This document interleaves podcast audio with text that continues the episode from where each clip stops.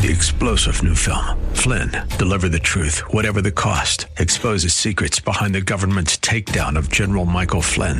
Flynn knew what the intel world had been up to. He ordered the first audit of the use of contractors. This set off alarm bells. He told the truth. He was the most dangerous person for Donald Trump to hire. They had to get rid of Flynn. Flynn, deliver the truth, whatever the cost. Available now. Watch it today. Go to salemnow.com. Salemnow.com. Well, another week, another uh, week of the session going on here at state capitol. We're on the third floor, the uh, House side at the Capitol, and uh, we'll be covering a lot of territory today. Uh, the uh, governor's highway uh, tax bills are moving through the House today. We'll try to figure out how they're going as we sit here because I think it's on the House floor today. It is on the House floor, and and I'm waiting, you know, to find out how the vote goes. Mm-hmm. I've talked to a lot of, um, well, the first thing here. Here's the first thing that's is going crazy on that. Uh, I think it's the half the half percent that they've been talking about. There's a question mark on whether they need 51 votes or 75 votes on that. Really, because I saw a little bit of discussion on that earlier. It seems like they were saying if it's a new tax, they, they only have to have 51%, but if they're raising a tax, then you have to have the 75%. Well, it's going to be interesting to see because there's there's a, a group of Republicans that are questioning that, and they want uh, it to be the 75 mm-hmm. uh, because they feel that they have the necessary votes to hold the governor up at that point right. and maybe uh, force him back to the table to talk about uh, Julie Mayberry's bills, mm-hmm. State so, Representative Mayberry. So the um, the half cent sales tax that's not really a tax; that's actually a resolution. So I'm wondering if it's actually about the the wholesale fuel tax. I have no idea. Maybe maybe they're getting around raising the the tax on fuel by making it a wholesale tax instead of a um, retail. Yeah, and they made a sales know. tax that probably need a two thirds majority, which is 75%. So we'll just have to see how that's what this argument is all about. Uh, I had the opportunity to stop uh, State Representative Mayberry in the hallways here today earlier and talk to her and uh, saying that she thought that she had gained some traction Good. amongst some Republicans, but didn't know if it was enough. Yeah, I saw Dan Sullivan post about it on Facebook, and and um, of course he's he's a pretty good guy. It seems like, and, and so he, it's kind of you kind of expect that from him. But may, maybe she will get some traction over it, and if and if the Republicans can maybe push this to to point out that you know you really do need three quarters well, to get the um, because tax increase. I suggest that people go back last week uh, to the archives and watch. I'm trying to think what uh, committee it is on the House side that the um, the highway tax came through. Is it tax and revenue? Revenue and tax. I would okay, guess. so there were some people who raised questions about why Republicans raising questions about why we're raising taxes when there's ways of doing this without raising taxes. You know, I remember that, and it was only uh, two weeks ago that somebody was able to shake my memory enough that I remembered that what Mayberry is trying to do ran through the House back in 2013, and it got defeated.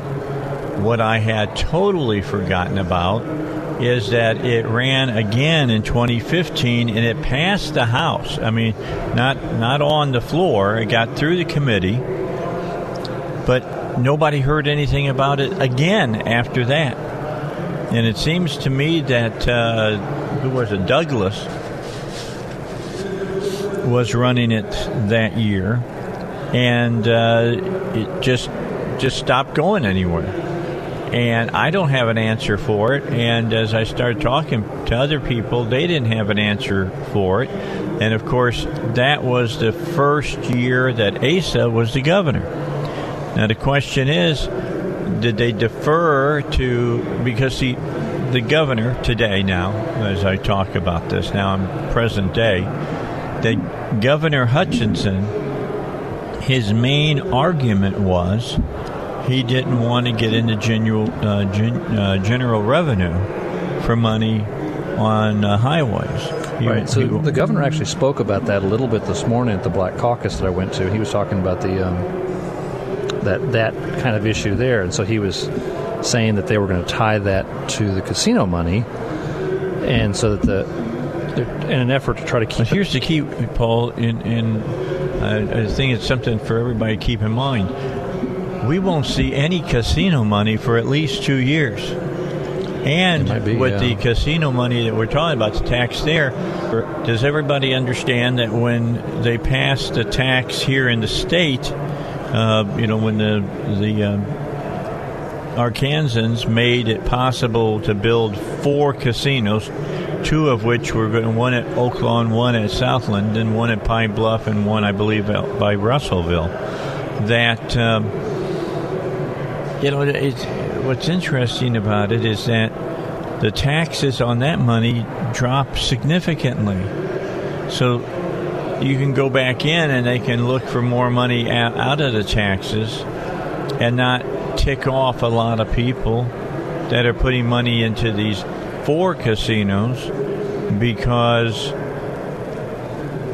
it's going to be a wash, so to speak. All right, if you if you had the state getting X amount of uh, tax dollars out of uh, not casinos, but over you know horse racing, uh, games of uh, skill, skill and and whatnot, and then they drop that in the uh, constitutional amendment but now come back and say they're going to raise some taxes uh, here uh, for um, roads.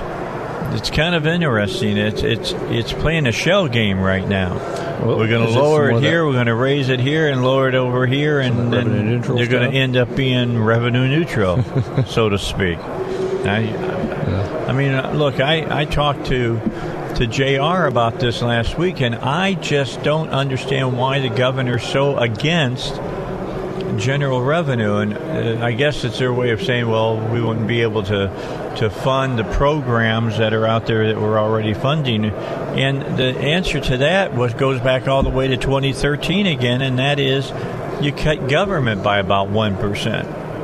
And if you cut government by one percent, then there's enough money there to cover these shortfalls. Uh, that would be awesome if the governor would come out and say, you know what, we're going to. I think he becomes a hero, to be honest. It would, it would be pretty cool because that would actually be putting the ship in reverse. Right now, he's maybe he's turning the engines down a little bit, but it's still going forward and it's still going, it's still powering forward. If he would, if he would cut it by one percent, that would be putting the ship in reverse. That would be cool. Yeah, well, at least slow it down. Yeah slow it down because I think you can cut it by more than one percent. I, I, think you can too, and and that would that would be putting the ship in reverse, and that would be a good thing. I think I'm trying to think. Of Hopefall when he was on from Acre, it seemed to me that he was talking about it would be easy, not you know, it would not be difficult to be able to take and reduce the money going into government back about five years ago what we were paying for state government mm-hmm. here in the state of Arkansas. If they would just stop the, the growth, it doesn't hurt as much as if you continue the growth and then have to cut. Yeah. Let's talk to Larry and Conway. He wants to join us here on the Dave Elswick Show. We are at the Capitol today, third floor, house side. Larry, how are you? Welcome to the Dave Elswick Show. Fine, sir. Fine, sir. Thanks for taking my call. I got a couple of things. I'm really up, I'm really mad. I'm not upset. I'm mad. He told us no new taxes. Okay, period. And they haven't done anything except expand the government since he got there. Mm-hmm. And the only other thing I can say is I hope this next four years hurries up and gets by so my man, the lieutenant governor, can get in there and fix this nest this rat's nest or whatever you want to call it and pull a Trump on this place. Thanks, bud. I appreciate it. All right. Appreciate the call, Larry. Thank you much. I won't say you're the only one that's saying that. Right. No, we, and, and we that, hear that quite often. And, and, that's the that's the thing about Trump is that Trump actually pushes for big stuff. It seems like, and that's one of the problems with a lot of Republicans is they, they push for teeny tiny stuff, and then they get, negotiate to the point where they've they've lost yards, if you will, and Trump is, is much better about pushing for big stuff, and you have room to, to negotiate, and you can still be um, ahead at the end of the game. And that's that's that's what Republicans need to learn from Trump if they don't learn anything else. Well, and they think that Tim Griffin has learned that from President Trump. In fact, Tim Griffin was doing it before President Trump. Well, Tim will go out and you, you can hear him speaking about some of this stuff, and he he was, he talks about doing big things, and um, that's cool. If we can get that done, if we can actually start over, and and, and do big things, what do we need government for? Not very much, and then let's start over and figure out what we need government for, and just get rid of the rest. Now, it's it's going to be an interesting situation because, and I, I, predicted that some of this would happen. You know that I did when I said that Asa is a lame duck governor. Not as much as he will be in two years, but he is even today a lame duck governor and that he can't do as much to you as he could when he was in his first term around. And you could figure that, you know, even if you got reelected, now I've got, instead of four years, I've got six or eight years that I've got to battle with the man. So, yeah, it's going to be, a, there is a, look, there's a lot of, of Republicans that want to push back. Uh, some of them are this year. It will be interesting to see if uh, what happens is that things, you know, he gets what he wants through this time, and then you come to the last two years and he can hardly get anything. Possible. Yeah, I, I, don't know what to expect from that, but I would like for to, to, see Republicans pushing hard to actually cut spending, and and Mayberry's got a bill. It looks like it would. It, it would at least stop the stop the increased bleeding. Well, here's what I don't understand: is that the first time around that it happened, it was a Republican pushing it, and it it died. All right, and Beebe is the one who put the kibosh on it. Then it come, and two years later, it comes back up again. This time, Governor Huckabee, or not Huckabee, Governor Hutchinson is in, and he puts the kibosh on it, and we don't know exactly how that went down because it went through taxation in the House and it passed, and then it was as if we didn't ever hear about it again. Hmm. And it was Dan Douglas that was running it. Did he just pull it down or what? I don't think there's any clarification on that. So it, now here we are now in 18. So mm-hmm. this is the third time that this type of of methodology is being brought forward to pay for roads so that you don't have to raise taxes. So it's this time the governor is adamantly against it. He's made it really clear he's he's against using general revenue. Okay, I keep thinking, okay, you don't want to use gen- general revenue. Aren't you in a roundabout way still using general revenue because you could, if you didn't raise these taxes, that those taxes would probably find their way into general revenue anyway. Well, they, without a doubt, they would. Okay, so I, mean, I think if, I think that's, that's, where it goes now, isn't yeah. it? I mean, those those sales no, taxes. No, no, the way that it's being set up, it will all go towards the highway department. That's what I'm saying. But right now, the status quo is that all those things would go to general revenue. No, there's still there's no general revenue used on highways. No, no, no. I'm, Okay, I'm sorry. Uh, the the stuff that that Julie Mayberry's bill. Oh yeah, that's going all into the slush fund called the general revenue. Right, right. And and that's what people say. Okay, so it's going into the general revenue fund. When you take that out, that means somebody's not getting funded. So how do you make up for that? See, that's the wrong question. I think. Mm-hmm. And you know, it's the the question should be, can we do what we're supposed to be doing as a government? and do it with less money. Yes. And I believe you can because we did the same stuff five years ago that with we're doing money. now with less money. just makes sense that you could make this happen. So let's get a break in. We got to do that. The House and the Senate are both in session. Uh, as the House and the Senate come out of session, it'll be interesting to see who we will see stop by and and uh, talk to us. I mean, we know that that uh, Julie New- uh, Mayberry may be stopping by. Um, we know that uh, Senator Hammer looks like he may be stopping by. You said that, Hester, and I think we have Stephen Meeks. Okay, Senator Hester. Now we know Stephen Meeks is going to come by, and it was interesting. You were sitting here when he was came by, right? Stephen, I was yes, yeah. You, okay, and I said, "Is there? Are they doing something about that eight million dollars with nine phone companies?" He says, uh, "No." He said, uh, "There's a reasoning be- behind that." And I said, "Oh, so you can explain that to us?" And he said, "Yeah." So, stay tuned. He's going to be on today and explain us that this is not a bad thing that nine um, well, independent phone companies. He, he didn't say for sure if it was million. or bad, but maybe he's just going to explain it. Yeah, I, the way he the way he talked, it, it, sounded like to there's me an explanation that he for had it. no problem with well, it. So be true. We'll find out what we'll it's see. all, what's all about. All right, two twenty two, Dave Elswick show, third floor, house side. Coverage of the 92nd General Assembly will continue in just a moment. All right, back with you just a couple minutes before we get to the uh, the news, so we won't uh, begin another discussion on another uh, topic right now, but just let it be known that there's some interesting things going on uh, in the House today, mm-hmm. bills that are being looked at, and nothing is 100% sure. Nope, stuff can change. So the governor's got his big tax bill on the floor of the House sometime today. Now, you said that he came and talked to the Black Caucus he, he today. Did. Was he was he saying that I need your support on this? Well, he, he, he, wasn't begging, but he was there talking to them about it, and they were asking questions, and and they weren't entirely on board with it. Didn't seem like. Okay, the bottom line is, is if he's losing a certain amount of Republicans, he's got to make up those votes somewhere.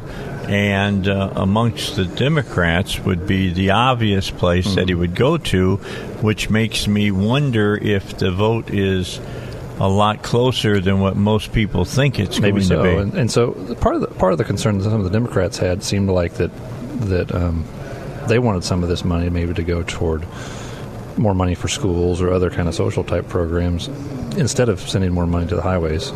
And I think maybe they also had some concern that that um, the plans to use this money weren't specific enough right now prior to them voting on it. And that's a fair, that's a really a fair question about to, to, to ask. Well, what's the money going to be spent for if you're going to ask us to raise taxes? as opposed to well we're just going to give it to the highway department and let them figure out how to use it and that's that's not a very acceptable answer yeah because their feeling is going to be that people who are on the lower economic scale are going to suffer more by raising uh, gas and diesel mm-hmm. uh, you know costs than others all right, we'll talk more when we get back from the Capitol, but first, the news. Okay, so I don't know how much you know about Robert Rules of Order, uh, Paul. Got a question. Okay. And somebody who does know is going to have to answer it, I think. And there's people are asking us uh, why aren't they working on tabling the governor's highway bill so that they can take a, a, a longer and, and more clarifying look at Julie Mayberry's bill that she has out there and I don't know. Can they can they table something that's already on the floor of I, the House? I, I assume that they could vote to bring it down and maybe hear it another time. I mean, it would be more pulling it down, wouldn't it? Not tabling it. I don't know how that works. So in, in committees, a lot of times it's it's just kind of it's kind of a combination between the um, the discretion of the chair and the discretion of the person, the sponsor who's running the bill, and so they'll just kind of decide when they want to run it. And we'll talk about that today because the uh, cell phone bill got bill they got said they tabled. got tabled, and I'm not sure exactly what that means. Last I think Thursday. it's I think it's kind of similar to being voted down, but it's not dead. And so I that doesn't that doesn't happen very often. And um, so a lot of times they either get voted down or they or they get voted up, and and that's kind of the end of it in that committee. But getting tabled is, is something different. I think it's kind of a well, we're not quite finished with this, but we don't want to vote yes on it. Yeah, yet. we don't want to do that. We'll keep you on CPR. something like Hey that, guys, right? Put you on a uh, ventilator. I, I can tell you that in order to table a motion that is already on the floor, uh, you you can only table it in order to deal with another matter that has come up unexpectedly and which must be dealt with before the pending motion can be properly addressed. Okay, so they could then table it because they could say that the um, the, the the bill that Julie Mayberry is considering is something that must be looked at before they vote yay or nay on the governor's highway proposal. Then, Theoretically, yes, but in most practices, it is only in looking at an issue that affects what is already on the floor. okay, so we'll have to see if they if they want to do that, which I don't think they want to do that. That would be at the parliamentarians' um suggestion, I would assume. Suggestion, discretion, yes. Yeah, discretion probably a better word, and we know when we get into that discretion thing, not It'll be, necessarily. mean- it'll be interesting to see if they don't have enough votes. They, they may decide to to pull it down for a while and hold off until they can lobby enough people to get them to vote for it, or it may just die. no, I don't think we're going to see that happen. I think you're probably right. I think it's Uh, going there's- I think it's going to get voted on today. I just think it's. Uh, I do feel that with the governor going up in front of the Black Caucus, that tells me that the vote is closer than they ever wanted it to be. I think you may be right, and it, and it wasn't just that he wasn't scheduled to be on the Black Caucus. It was actually sort of an, uh, um, uh, a last minute thing because he wasn't on the agenda, and so um, Well, that says a lot now, doesn't it? it, it seemed like maybe that's a uh, an indication, at least, that maybe it's not as not as much of a sure thing as they were thinking. Well, I, you know, as of last Thursday, though, I think that people were. There were some people that were willing to vote against the governor and his highway plan. There weren't enough to stop him, and I'm wondering now Something since they over the made well, they made the mistake of not getting Brandt Smith's name on the bill, which means they couldn't vote on it until his because he's co-sponsor. Oh. You couldn't vote on it until his name was on the bill. They couldn't get his name on the bill in time to vote last week. So that's why they're voting today. And so Well, it's going to be it's going to be interesting to see how this all plays out. Yeah. Could be could be much ado about nothing, um, but that the governor, you know, said that he wanted to meet with the Black Caucus on a, at, you know kind of a last minute deal makes me wonder Right. about why they're doing that. So anyway, that's kind of interesting. We're, we're gonna we're trying to get Senator Cooper on today. You know, when you go see a barber, if you'll look usually somewhere around the mirror uh, that's there by the chair that you're sitting in, you will see a license Really. that the person has so that they can cut hair. Mm-hmm. I've never actually had my hair cut at a barber. barber. Yeah. So you got Senator, you got Senator Cooper though, you know, putting forth a piece of legislation saying that they he wants to do away with barber barber Licensing. licensing. Now, if you do away with barber licensing, wonder how long before somebody wants to bring up, you know, hair, you know, uh, Cosmetology type stuff. yeah, yeah. Right. Cosmetology is the the right word. Uh, licensing as as well. You know, I mean, look, I know whether I think my barber's good or not, and it's not because he's got a license. Mm-hmm. Right. It's I went to see him because typically somebody says, "Yeah, He's he good." he does he does an all right job," or I He's happen cheap. to be driving down the road and I see a barber pole Uh-huh. and I need a, head, a haircut, so I go in there and let the guy cut my hair. And if he doesn't do a good job, I'll never be back. Right. And but if he does an all right job, I'll probably will be back. Sure. So what's the big deal about having a barber's license. I mean, the barbers aren't letting blood now or anything. I mean, that's the reason the No, pole is up there. you know, with the red on them, is they used to be bloodletters Wow. as well. They Right. don't do that anymore. Right, right, and or whatever. So, so that's the thing is that it's about liberty, and this, this helps both the consumer and people who want to get a job. And so, and I think sometimes what we're seeing is people will get out of prison, and they have the skill, they know how to cut hair, and lo and behold, they get out of prison, they have this this skill to do an honorable thing, to make a living, and it's illegal. Not only do they, they have to have a license for it, I think in some cases you can't have you can't even get the license because of your criminal record. That's dumb. Well, the other thing that's kind of specious to me about that is you cut hair, all right? Mm-hmm. I if do. you want to. I, I do now. Now, if I came to you and asked you to cut my hair, I'm asking you then to do it an illegal activity. If I if you pay me something, Yeah, and I would. You know, I wouldn't ask you to do it for free. yeah. And that's the thing is that I've, I've been cutting hair since I was a teenager, and I actually I, I actually looked into becoming a barber when I was I think 18 years old. And how much did it cost to get a license? I don't remember what it was back then. was it, it was it was It enough that it it deterred you it was a from big enough deal that it deterred me from doing it. I didn't go into becoming a barber, but I already knew how to cut hair. It was a hoop that I was going to have to jump through, and, and it was going to take time to get the license. And um, And you're going to have to go to school, right. and you're going to have to take classes. And I already knew how to cut hair. Mm-hmm. And so I, I went off into other things.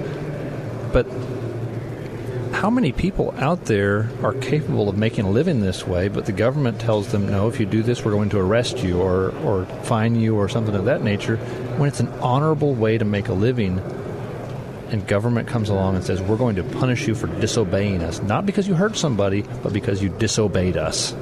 That's wrong. Yeah, well, bottom line is they wouldn't know unless somebody reported you. Right. And, and that's and so I was talking to some of the people, um, one or two of the people on the committee right now, and they were pointing out, well, you have the you have the liberty to go ahead and get your hair cut by a, an unlicensed barber now. They just they just work under the table. It's like, well, well maybe that's true, but you- they're they're yeah, risking why- going to jail Yeah. over that. Or, and why would you want to force people to be To in the in the dark. You know, in, Yeah. in the black market. That's Right. kind of stupid. Right, and that when you when you push people to work in the black market, you're pushing crime. You're actually encouraging um, because it makes it more dangerous that, for them to work. Just like you know, if you're a pharmacist, you can sell narcotics. There's very very little risk in that. Har- Hardly anybody gets murdered for selling while they're selling narcotics as a pharmacist. People get killed all the time when they're selling drugs in the black market. That's one of the biggest sources of murder is the black market drug trade. But it's because it's the black market. You, you, you put people into the shadows and they start doing evil things, I think. And, and so when we unnecessarily push people into black markets, it makes it, um, it makes it dangerous. It makes the, it's a crime issue. And, it's just a problem. And so this this is a small step, I think, and it doesn't totally do away with all regulations on barbers. They still, if I understand it correctly, they would still have to um, pay a registration fee and put up a bond. And so it's not totally deregulating, but it's a step in the right direction. It sounds like. All right, let's get a break in. Final break for this hour, and then we'll be back to finish it up. We are at the uh, Capitol. We're on the uh, the House side on the third floor.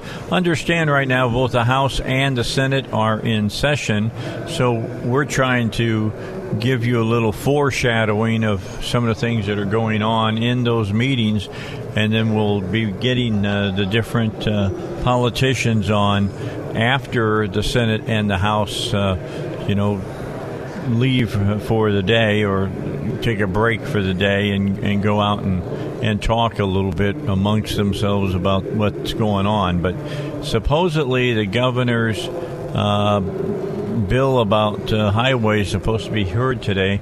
I might have to take and send. Uh, Zach up here in a few minutes just to see what's going on. I'll have to explain to him where he gets his red paper so he he can follow where they're at. It's all going on here at the Capitol where we are live. keeping uh, watch over the 92nd General Assembly on the Dave Elswick Show, 101.1 FM. The answer. Yeah, we're sitting here, and uh, I just sent Zach uh, towards the House chambers to see what's going on inside the House chambers right now. We're kind of lost right now. We're outside, and we I don't have anybody you inside that boy that far into the danger zone. do it. So it'll be be interesting. Yeah, he'll, you know, Zach's going to have some fun today. He's going to get his feet wet going into the chamber, sitting up there trying to figure out what in the world are these people doing. So it makes you feel like you're in Blazing Saddles. What, What in the wide, wow. wide world of sports is going on around here? Absolutely, absolutely, because it can get rather interesting at times. So we'll see what uh, what happens, but nobody's coming out. All of the uh, the people are waiting outside the doors right now with bated breath and waiting for somebody to come out. It's uh, it's interesting. This this looked like to be a, a totally easy foregone conclusion. Yes, or last week on Thursday. I mean, nothing was being said that sounded like uh, the, uh, the the governor's plan was in any way, shape, or form in any kind of peril. Now I'm not so sure. Maybe not. I, I wonder if it's actually already been heard, or if they're debating it right now, or Well, I just sent Zach, Zach there. up there to see. He's gonna he's gonna check it out. There's a uh, if you ever come up uh, to the Capitol and you're wondering, well, how do I figure out what's going on? You come down, you go up by the House doors, and there's a couple wooden desks there. Mm-hmm. And on those wooden desks, you'll find some red pieces of paper. On the Senate side, it'll be yellow pieces Yeah, of paper. And uh, what it is is it lists what bills Senate bills that the House has got to hear and House bills that the House has got to hear, so they can send them over to the Senate. So, because both houses have to have to vote on these different bills, and you can see what it is that they're going to be addressing that day. Go up to the gallery. They'll let you in. They'll uh, put you through the metal detector and everything, and then you can sit down and. Uh, you know, the speaker will be calling various pieces of legislation to the floor. Uh, people will walk to the front to the lectern and they'll defend or they'll attack those pieces of uh, legislation. And sometimes, if you're lucky, it'll be one of those pieces of legislation that uh, somebody will raise a question and they'll question the person who's up front. And it, that's when it gets fun. Yeah, it, it may go on for an hour or two or Yeah. on a single piece of legislation. It gets maybe. really interesting at that point, but most of it's pretty cut and dry. It'll be brought up, and uh, is there any question? And uh, raised their hand and want to step up and ask a question, and so they'll do the vote, and then they say, uh, you know, go to the vote and push your button or whatever, Right. and then you watch the tally board and see it'll tell you who voted for, who voted against. Who voted present? Who voted absent? Yep. or just they didn't vote at all because they were absent, so their light stays out, and then um, they'll tally it all up. Yep. Yeah, a lot, a lot of the legislation doesn't get a lot of opposition, but some of it will will get a lot of opposition, and, and there'll be a lot of debate back and forth. And, and there's a bill that ran in committee last Thursday, I believe, that went. Um, I think they heard that for maybe three or four hours in committee, maybe more than that, because they heard it in the morning when I was there, and then they came back in the afternoon. I think they went for maybe a couple more hours. Yeah, if there's one thing that I can really uh, impress upon people is that committees are where pieces of legislation go to die. Yep. A lot of times Because if, if they get if they get beat in committee, they don't make it to the floor. Right. They don't make it to the floor. They don't even. That's not even giving them a chance to see that piece of legislation become law. Right. Right. Yeah, committees are kind of where they start, and if they can't ever get out of committee, a lot of times that's where they die. Yeah. Se- I understand on the Senate end, if it's a popular enough bill, You can pull it and put it on the floor. yeah, they, they can actually vote from the floor and pull it out of But committee anyway. That's a two thirds vote, if I'm not mistaken. I'm not sure what that is, what what it takes to do that. Which is And it- very tough, and and it- it, would have to be a very popular piece of it legislation. almost never happens. Yeah. It's a little bit of a. I think it may be considered a little bit of a slap in the face to the to the committee. to the committee, and um, And the only way that would happen is if you had enough of the the other party that uh, was not supporting that particular Right, piece they- of they legislation, committee. and they can try to kill it in committee. but then you had enough people on the floor Right. of whichever house. In this case, we're talking about the Senate that they can call it into uh, onto the floor. Now, I have heard. I don't know how exactly they do it. How they can uh, call something from uh, out of committee to the House floor, and there's some way they can do that. Okay, because I, I, wasn't sure about that. I bet that's a good question for Stephen today. Yeah, we could have Steve come up. We can Yeah. we can talk to him about all of that. The main thing I want to talk to him about today is the cell phone bill. Yeah. They The, got tabled 911 last bill. week, Yep. and uh, see uh, what's going on with that. What were the problems? I thought it would be the eight million dollars for the nine different uh, specific uh, phone companies out there, and he looked at me and said, "Nope." Not at all. And then I asked about, well, how about the uh, you know the panic button? And he said that uh, you know they they thought that they could work through that with an amendment that it opened up bidding for more than just one company. I got problems with you know bidding is only one company. That's not bidding. That's being given. Yeah, that's uh that's not much competition there if there's only one. Now, if you're one, if you're wondering what we're talking about when we say panic button, uh, they've I guess they've passed some uh, legislation about schools, and they have to have some kind of panic button that can be pressed if you know a shooter shows up or something that Hmm. Immediately will notify uh, the authorities. Interesting. So Why is that a? I mean, that's, there's hundreds of people in the schools with cell phones. I would think the the word would get to the. Well, yeah, Um, maybe. I don't know. You know, it's if there's money to be made, somebody's going to make money. figure it out. it's that, I mean, like it's that seem- simple. Seems to me like maybe we could just hire the same company that made the app for for Uber or, or Lyft or one of these places and, and get them to. Can you modify this for us just a little bit and make it so it'll just direct phone calls to the to the hospitals and to the sheriff's department or, or police department and.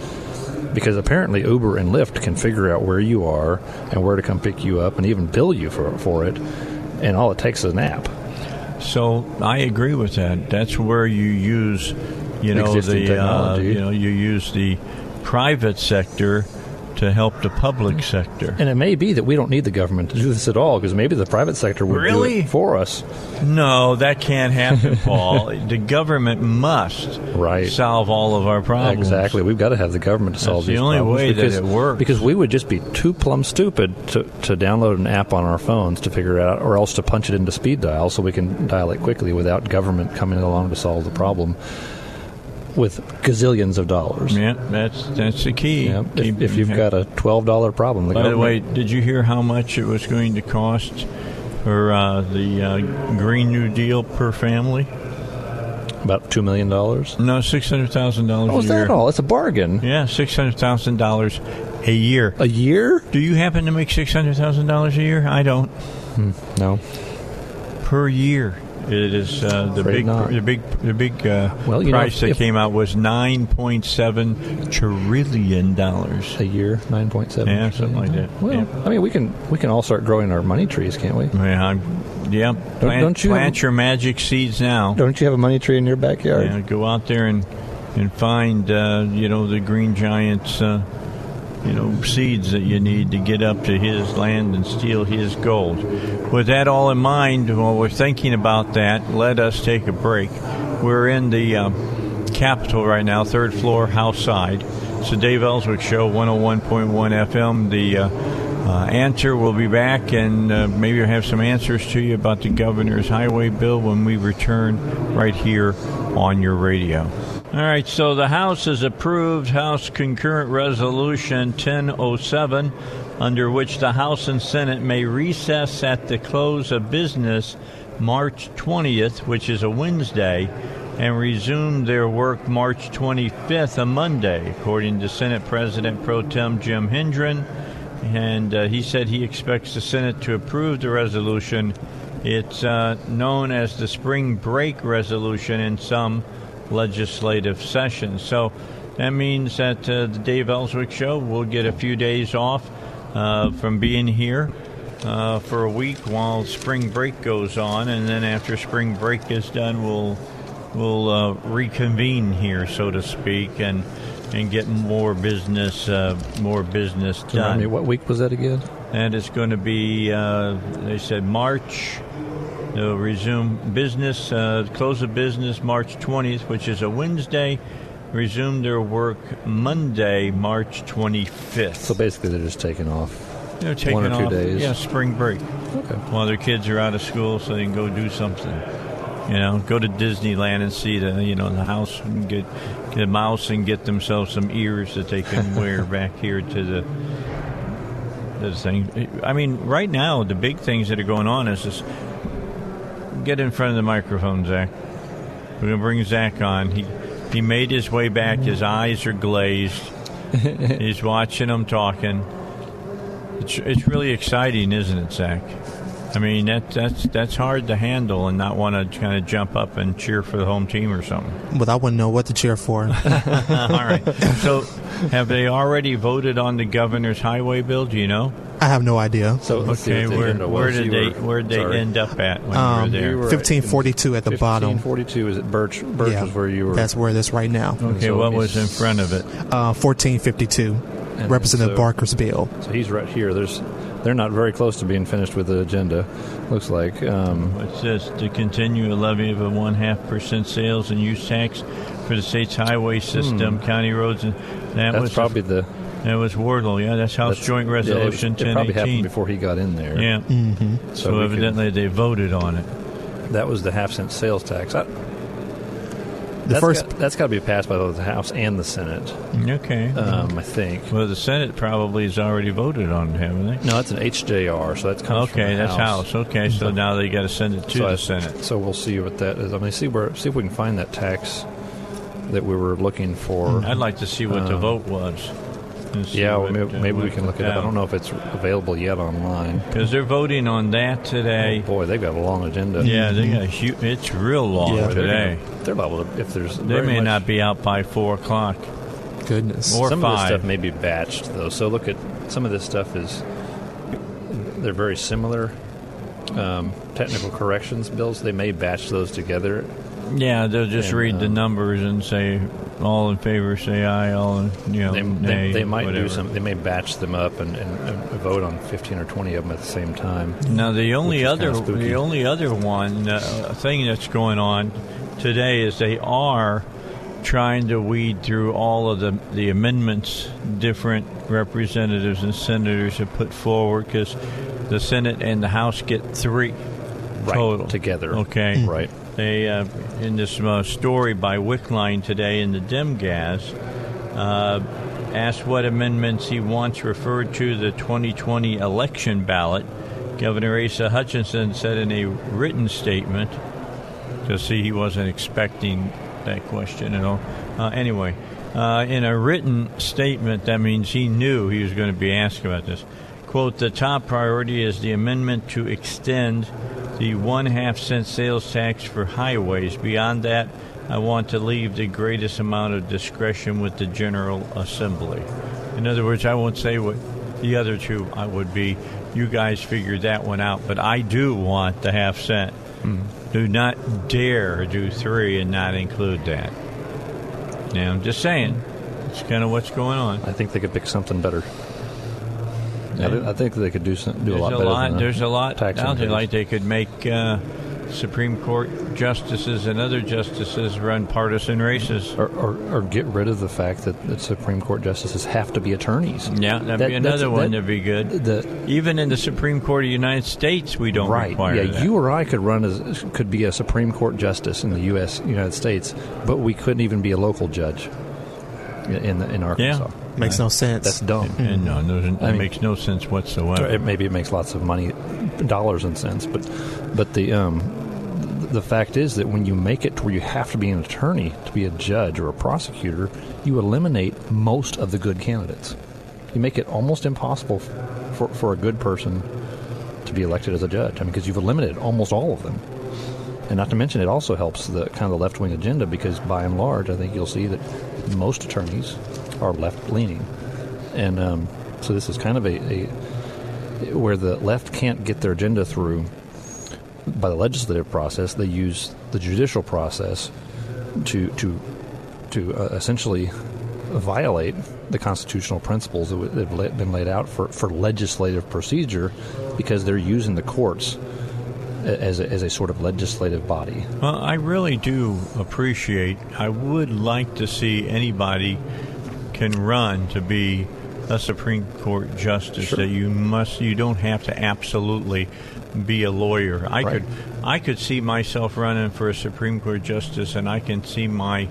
Uh, how I would run for it because I would use everything that the lawyer would say is uh, a reason you wanted to vote for him against them. Right. Right, right. It's like, Just saying. and, and, the, and the attorney says, "Well, you're not uh, you're not trained in the law." Well, that's that's an advantage because being trained going to going to law school is like getting a lobotomy on, on some level. I mean, it's- you go you got these people that are fairly intelligent when they go into law school and they come out and they don't know how to read anymore because they've they've been trained that well this Supreme Court ruled that the Fourth Amendment means this. It doesn't say that, but it means that, which is that, that messes with your mind if you actually accept that idea, because it's they're, they're they've been told and taught, and it's been drilled into them that that the um, that the courts can determine can make declarations about the meanings of of, um, of laws of of um, of constitutional provisions when it, those constitu- constitutional provisions clearly do not mean what these courts are declaring that they mean. And so you're you're taking someone that knows how to read, they've got an intelligent mind, and they're they're being fed this garbage. And, and they accept this, and it, it, it can mess with you. And I, and I think it's messing up their minds. Yeah, I got to tell you what. Uh, there was a Robert Steinbuch is on his way. He just texted me and said he's on his way. And what's exciting about Robert Steinbuch, uh, other than that he is our our legal beagle that we have on here, is that can you guys remember back in the early 2000s that uh, DePippa is the guy that they always Yeah, he comes down to the defer to, to the, the, you know, the in- committees sometimes. uh, they always deferred to him for his expertise on the law, and now I very seldom even see him in in there anymore. Now we see Robert Steinbuch in I don't there. think I've seen DePippa during the session once yet. During, I think he was during the last legislative session. well, we're going to bring that up when Robert gets Yeah. here, which will happen when we get back. Let's take our break here on the uh, the Dave Elswick Show, quarter after three. We're on the third floor of the uh, the house, uh, right uh, over by the House chambers. We're at the Capitol. We'd like you to come by and visit and say hello to us. But right now, we got to get a break in, and let's do that after I tell you about Dwayne Smith. He is a uh, insurance agent with Allstate. He owns his own agency, the Dwayne Smith Insurance Agency, and he can take good care of you. He can, you know, help you not have to tangle, uh, you know, with the misfortunes of people that are out there uh, trying to steal your car or somebody hitting your car or, or, or whatever. Just know that Dwayne is ready to have you come into his office, bring your insurance policy. You got your your car and your house with, or life even, and let them look at it and show you how Allstate can save you hundreds, if not thousands, of dollars a year. Call them at 501 818 0373 or visit with them. Sit down at uh, 3920 East Kiehl Avenue. That's 3920 East Kiehl in Sherwood.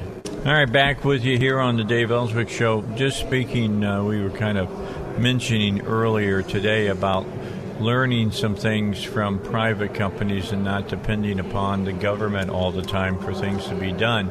Did you see where the uh, SpaceX docking went flawlessly uh, over the weekend? Oh.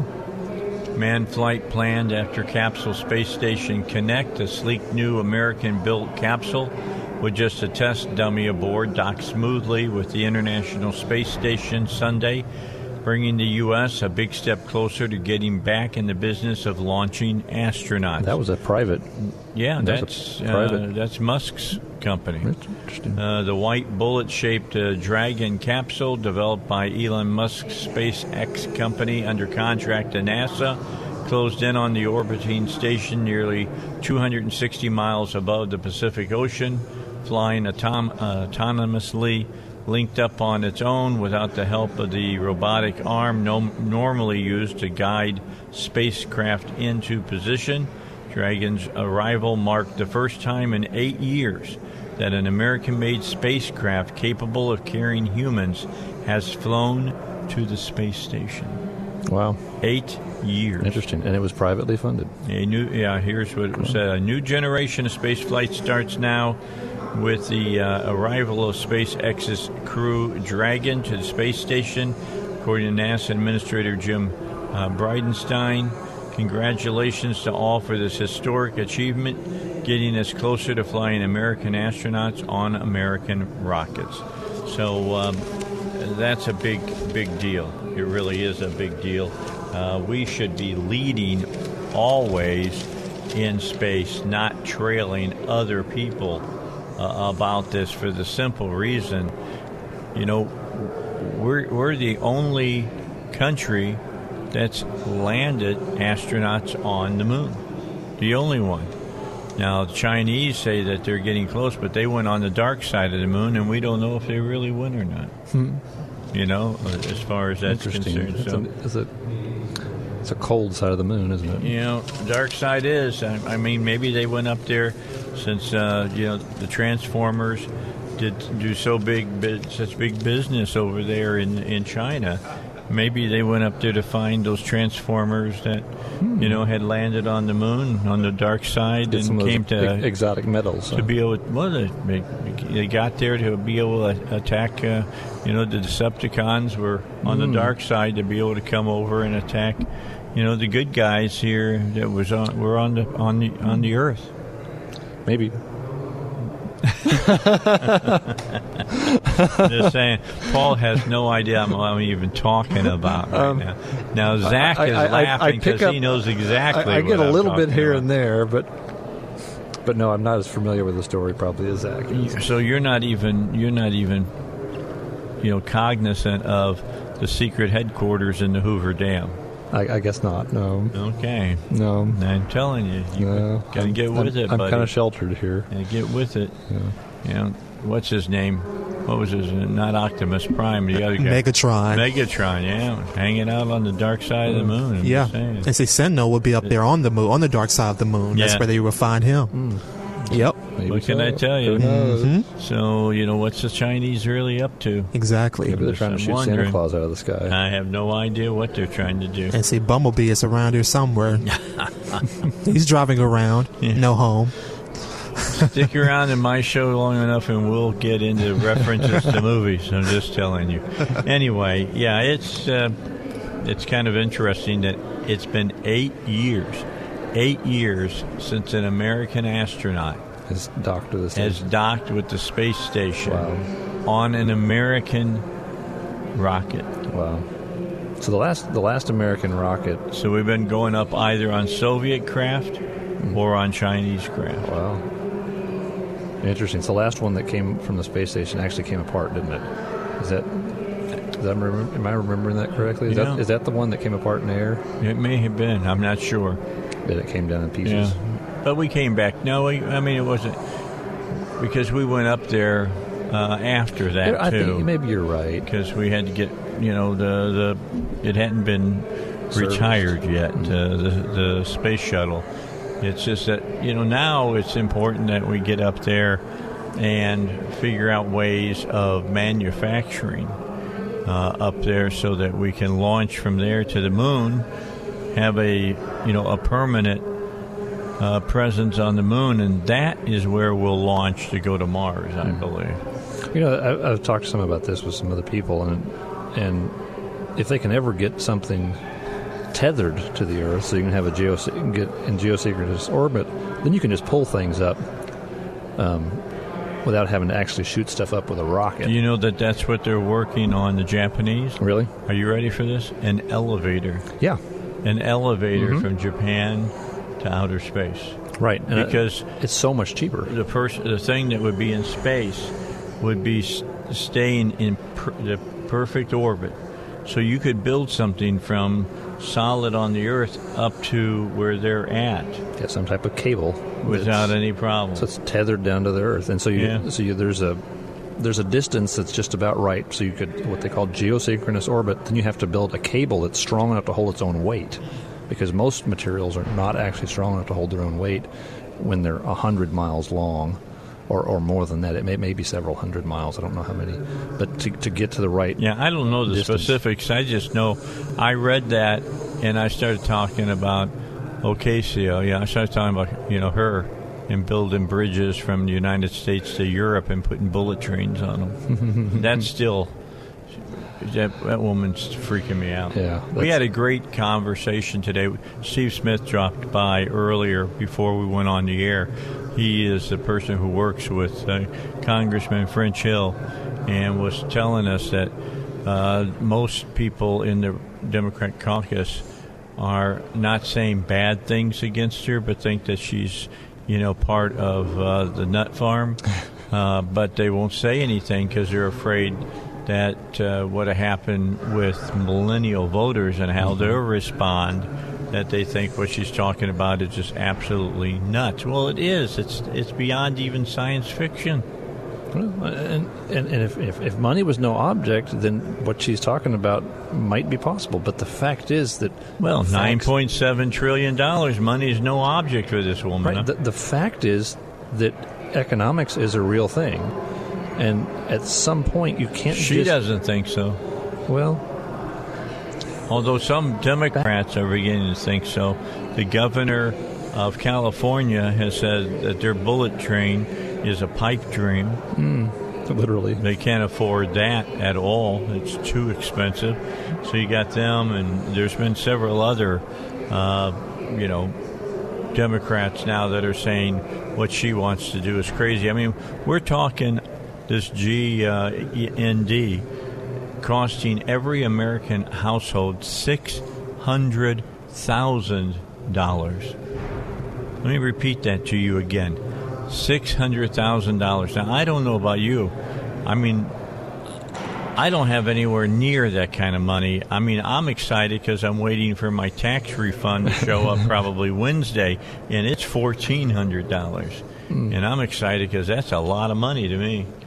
You know, that's why you know uh, Pelosi f- ticked me off when she started talking about eight hundred dollars, and that's it's, it's peanuts. It's nothing to her. To her, not to so. me. I, I'm I'm pretty happy when I start seeing eight hundred dollars appear in my checking account. Well, and I think maybe that's part of the problem with all these congressmen and senators is that they live so much different lives than people in the real world, and so when they pass laws on the rest of us, that sometimes don't apply to them. That or or just which is constitutionally illegal. Uh, Well, and and, and so they, 30 pa- they pass laws that don't really affect them all that much because you know, okay, it costs an extra fifty bucks a year or a hundred bucks a year for something for this, that, or the other, and it's like, oh, it doesn't make any difference to them. One, it may not affect them, or two, the the cost is so negligible uh, in their budget. All right, we're out of time for this half hour. Robert Steinbuch should be here when we get back. We'll continue our conversation with him, but now the news. All right, back with you. We're at the uh, state capitol, second, or pardon me, third floor, house side, and uh, sitting here talking about what's going on. I'm going to tell you what, the House is really doing a lot of business today. The Senate, not so much. I'm sitting here looking here, and it's like, whoa. Look at this, Robert. This is what this is what went, went, went on at the the Senate today. You see that? Yeah, any gun bills? I'm waiting to see some gun bills.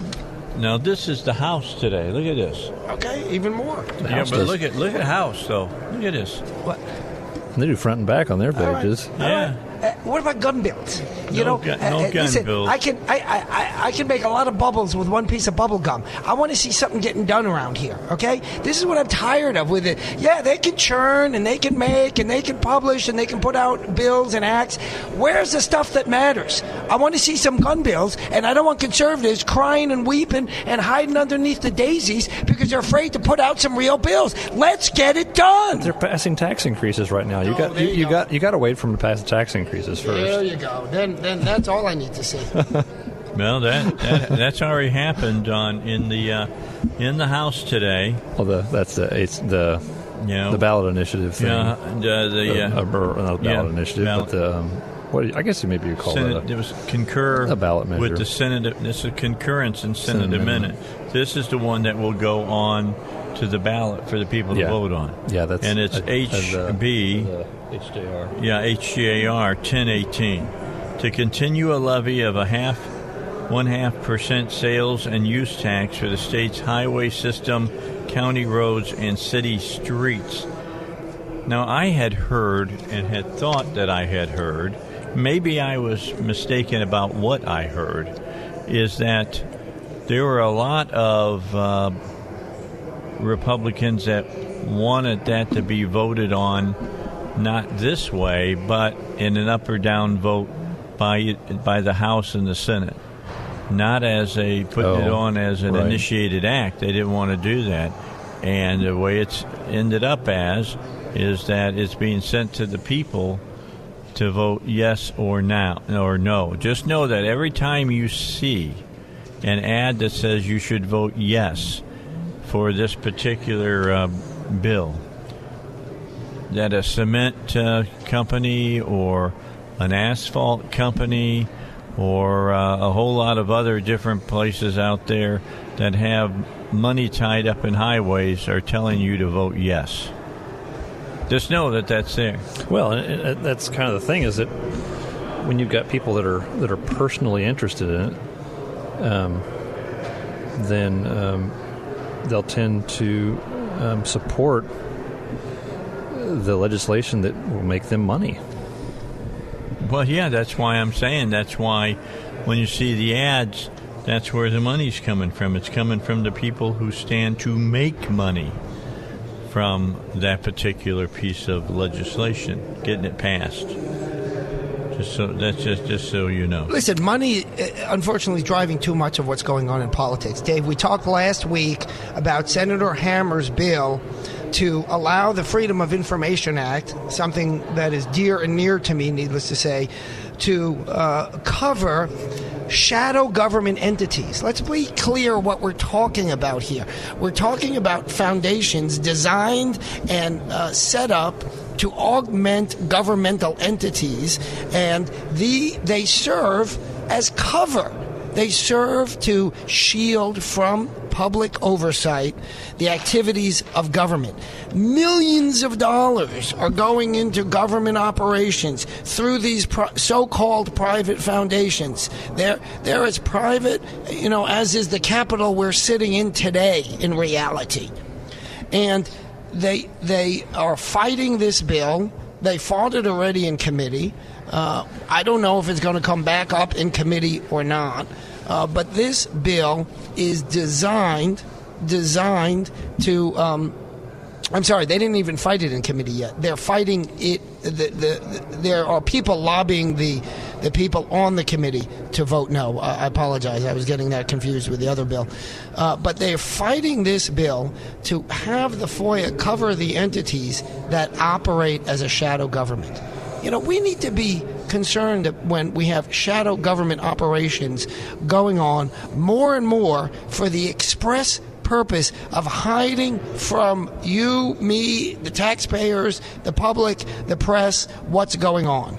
And mind you, the Freedom of Information Act right now likely covers these entities. But somebody's got to sue. It cost a lot of money. The newspaper started a suit on one of these cases, and then all of a sudden, these this foundation, I think it was the the Red Wolves from ASU, buckled like a cheap belt and turned over the documents. So what are they going to do? You know, they, they got what they they saw. They got what they want. What Right. we need is we need prosecutors to be arresting these people. Right, exactly. And, the fact is, there, there is the ability for That's right. prosecutors And to there's a that. criminal there is a criminal provision in the Freedom of Information Act. And and I agree with you, Paul, 100%. There needs to be a criminal prosecution of some of these folks who are operating these entities, uh, these these so-called private foundations, and then as a consequence, they may get in line. But until then, until then, what's going to happen? Nothing. And so one alternative is to have the Hammer bill, and what the Hammer bill would do uh, is make it clear that these entities are indeed covered by the Freedom of Information Act, and they got to start turning over the records. We're tired of it. Right, and, and but we need teeth in it. We need we well, there are teeth in it, but the problem is we don't have prosecutors that we can trust to bring charges, bring criminal charges against these people. You know, the difficulty is these entities are so large. Um, they give money, right? They, they wind up giving money to politicians and elsewhere, uh, and they sit in the jurisdictions in which these elected prosecutors uh, operate. And so, what do you think is going to happen? Well, and that's and it's that's, a circle of corruption, is that's what it is. one of the problems with our concept of having a prosecutor who's got a monopoly on choosing who gets charged with criminal activity, and that's that's a weird system. I don't know how we came up with it, but Well, it's, it's largely it- the system all over the world. I agree with you that it is because government has a monopoly on force, right? And that's right. and so we, we've given we've made it a political position for someone to decide who will and will not be punished when they when other people hurt you. And especially what's bizarre about it is that even government officials, when they hurt you, there's another government official that's going to decide whether or not they did anything wrong. And so at the end of the day, it's like, well, we've investigated ourselves and we've decided we didn't do anything wrong. That's bizarre and stupid. And and the first step to avoid corruption isn't even the prosecution. It's simply the disclosure of records, the disclosure of truth. And these shadow government entities are hiding the truth from you.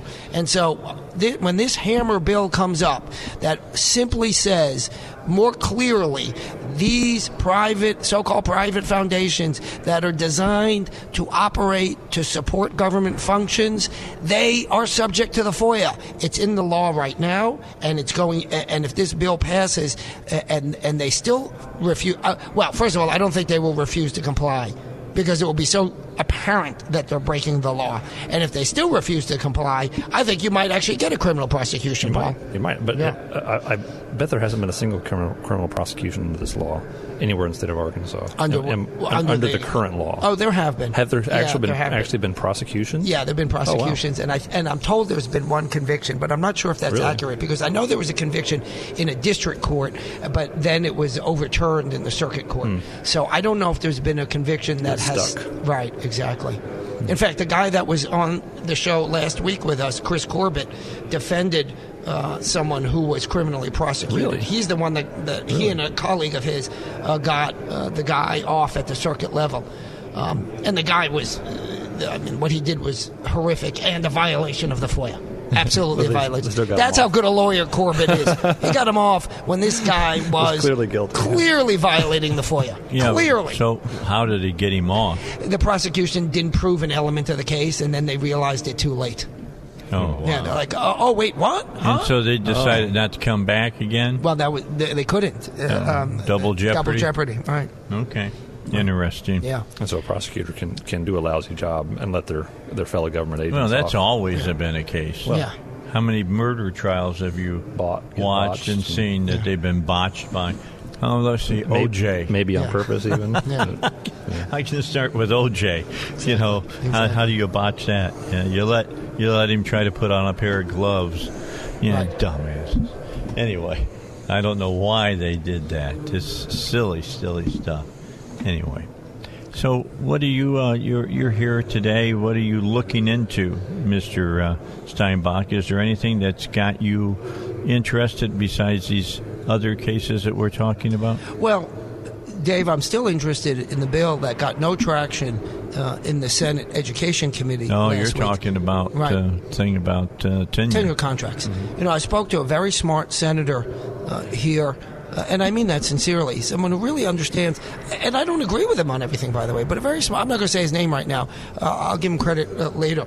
Uh, but a very smart senator. And I said to him, you know, and he said to me, "Well, I've got certain concerns about tenure contracts, etc." And and I said, "This isn't about tenure contracts. This is about uh, any, any contract. That if the government makes a contract with you, it needs to abide by that contract. And this is the problem. Too often we are seeing the government simply say, we're going to do whatever we want. We're going to step on the rights of individuals. And when I explained that to this senator, he said, I didn't realize that this that is what this bill is about. I might even co-sponsor this bill. That's how. Wow. Um, and and we see this all the time. By the way, you know that the the the government now, of course, has sovereign immunity that was pursued by the University of Arkansas in litigation. They won that issue, and the chief counsel for the University of Arkansas uh, said in a FOIA task force meeting, well, of course, that doesn't apply to um, to injunctions, right, and to injunct, injunctive relief, uh, meaning non-monetary relief. And then they filed a brief where they said, well, you can't get it under sovereign immunity. You can't get an injunction under sovereign immunity. I mean, it's a it's a forked tongue, and that's what happens if you let government get away with murder, so to speak. They're going to do it, and who do they do it to? Us, the citizens. Right, and the, so- the sovereign immunity thing is you know, it's pretty actually clear in the in the Constitution. The state of Arkansas shall not be a defendant in her courts. I believe is the wording. That that has a pretty clear meaning, and so I think it's a bad idea either to have that. Or, well, and you know there was there was talk about having a constitutional amendment To- to deal with that. right? And this has not gotten Right, traction. But the thing is, we we need either that, either we need to get rid of that, or Right, we need right. to keep that and make it so that we can actually sue individuals who work for the government. Right, I- I think that would actually be well, a better. but also most interpretations of that of that reading s- say it doesn't cover injunctive relief, and yet, of course, the, the government has talked on, with a forked tongue on that issue. All right, so when we come back, got to get a quick uh, break in. Senator Cooper is going to be with us. Want to talk to him about can you get your hair cut by someone who doesn't have a license? Oh my God, can we do?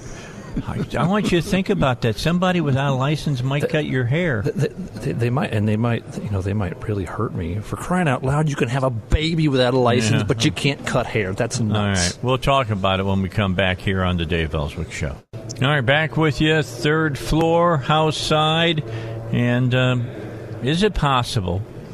What do you think, Robert? Is it possible for somebody to cut people's hair and people see that the person doesn't have a license? I mean, I'd be afraid they might cut my throat when they're trying to shave my head or whatever. Dave, uh, when I've seen your hair when you had longer hair, and when and now that you shave your head, um, I, I'd be surprised if the person did have a license.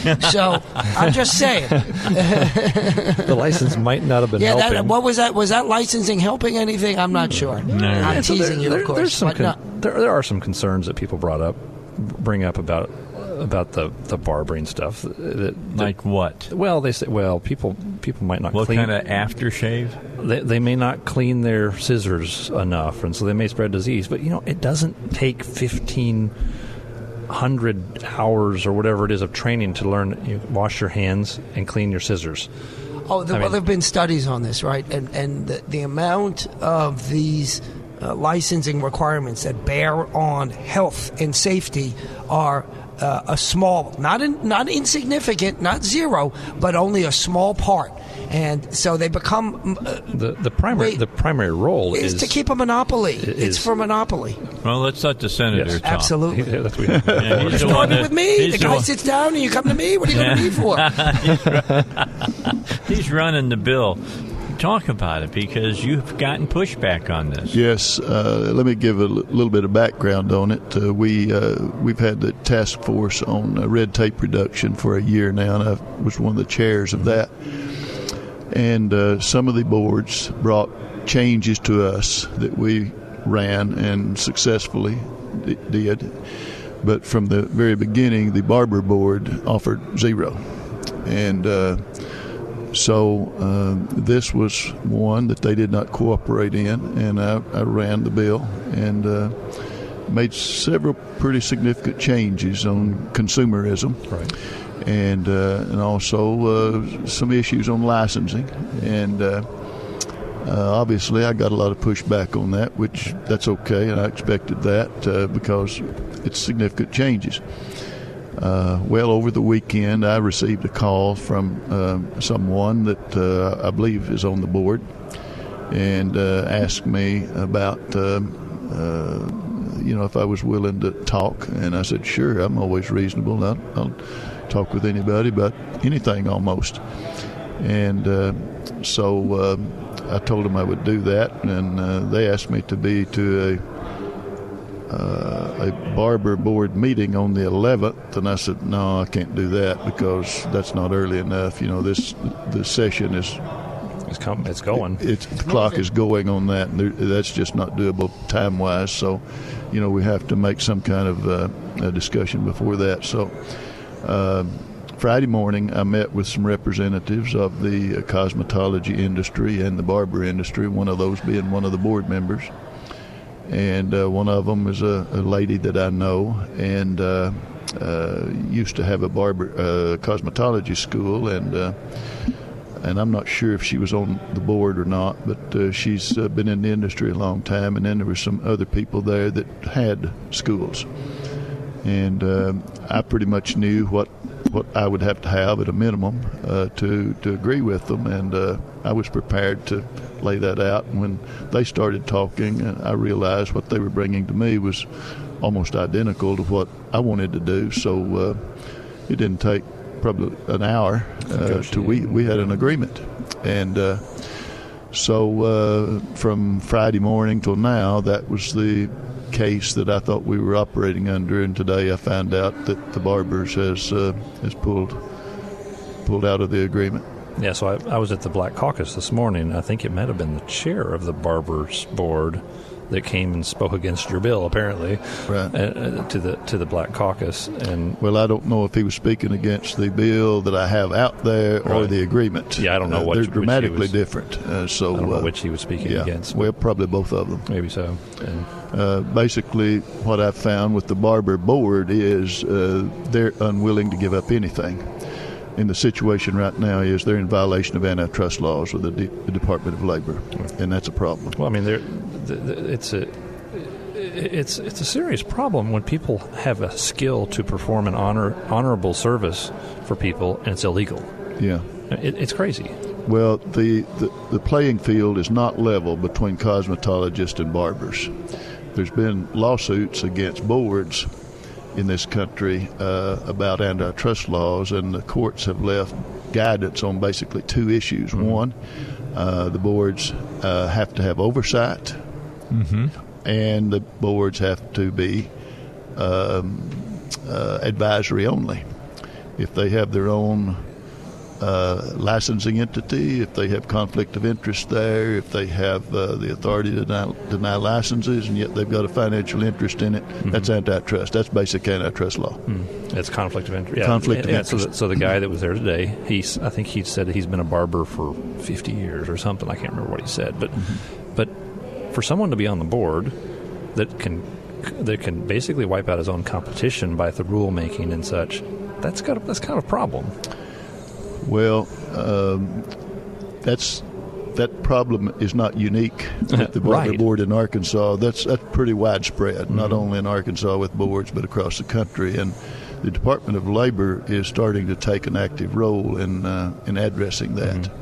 And that's part of what this 11 state consortium is. It's about the uh, about the uh, task force mm-hmm. uh, on red tape reduction right. is addressing uh, occupational licensing.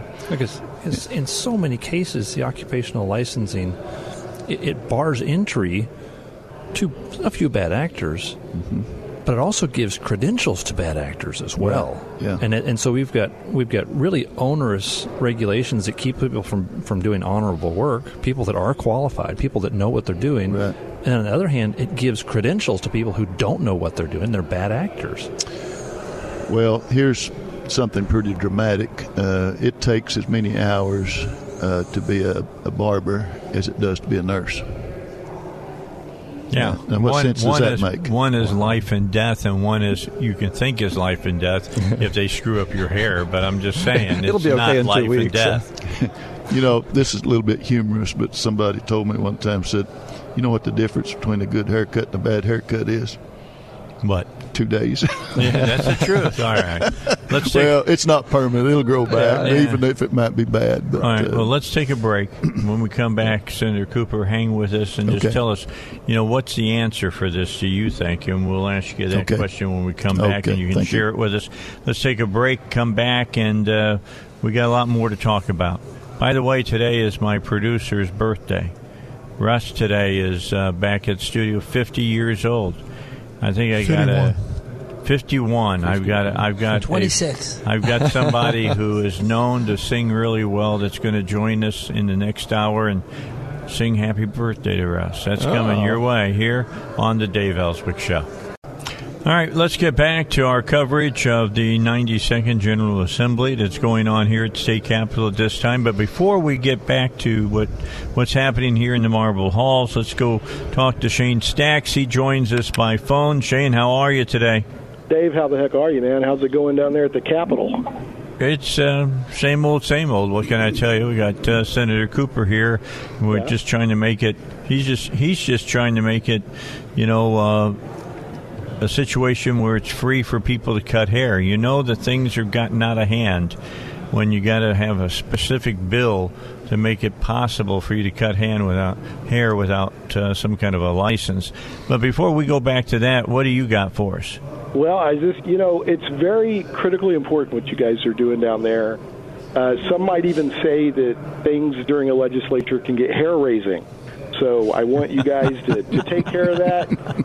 And uh, but but as important as the assembly is, something else very important is going on today, Dave.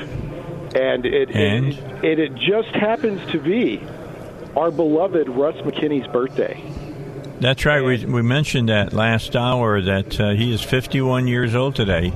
It's his 51st revela- revolution around the sun. around the sun. Congratulations on orbiting the sun again, Russ. And uh, I have to. I've got some. I got two presents for you, Russ. Uh, and you're not allowed to not listen. So, and I take no responsibility for any mental damages that may occur or for any of the listeners. But I Okay. did want to ask because when we were doing the morning jam, and Russ had a birthday, his wife snuck some dun- or some uh, donuts in there. Did that? Did Did you get donuts today, Russ? Uh, negative. Negative. Well, considering that, we're, that we're both uh, blood sugar sensitive, that's probably good. But uh, all right, Russ, I got to do it, buddy.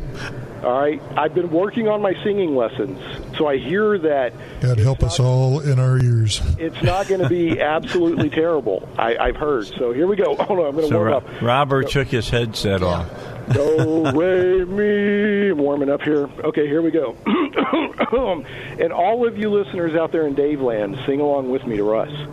Happy birthday to you. Happy birthday to you. Happy birthday, Russ McKinney. Happy birthday to you. You feel Better than Marilyn Monroe. Yeah. Happy birthday, Mr. President. And here's, here's my here's my parting gift, and then I'm going to let um, Dave. Yeah, we uh, want to get uh, back to to Senator Cooper. issues, and I'm sure that there's some people needing a haircut after that song. Um, I've got I got a gift for you, Russ. It's a It bad might have joke. just vibrated off their scalp. I, I know how much you loved bad jokes, Russ. So did you hear about the magic tractor? No.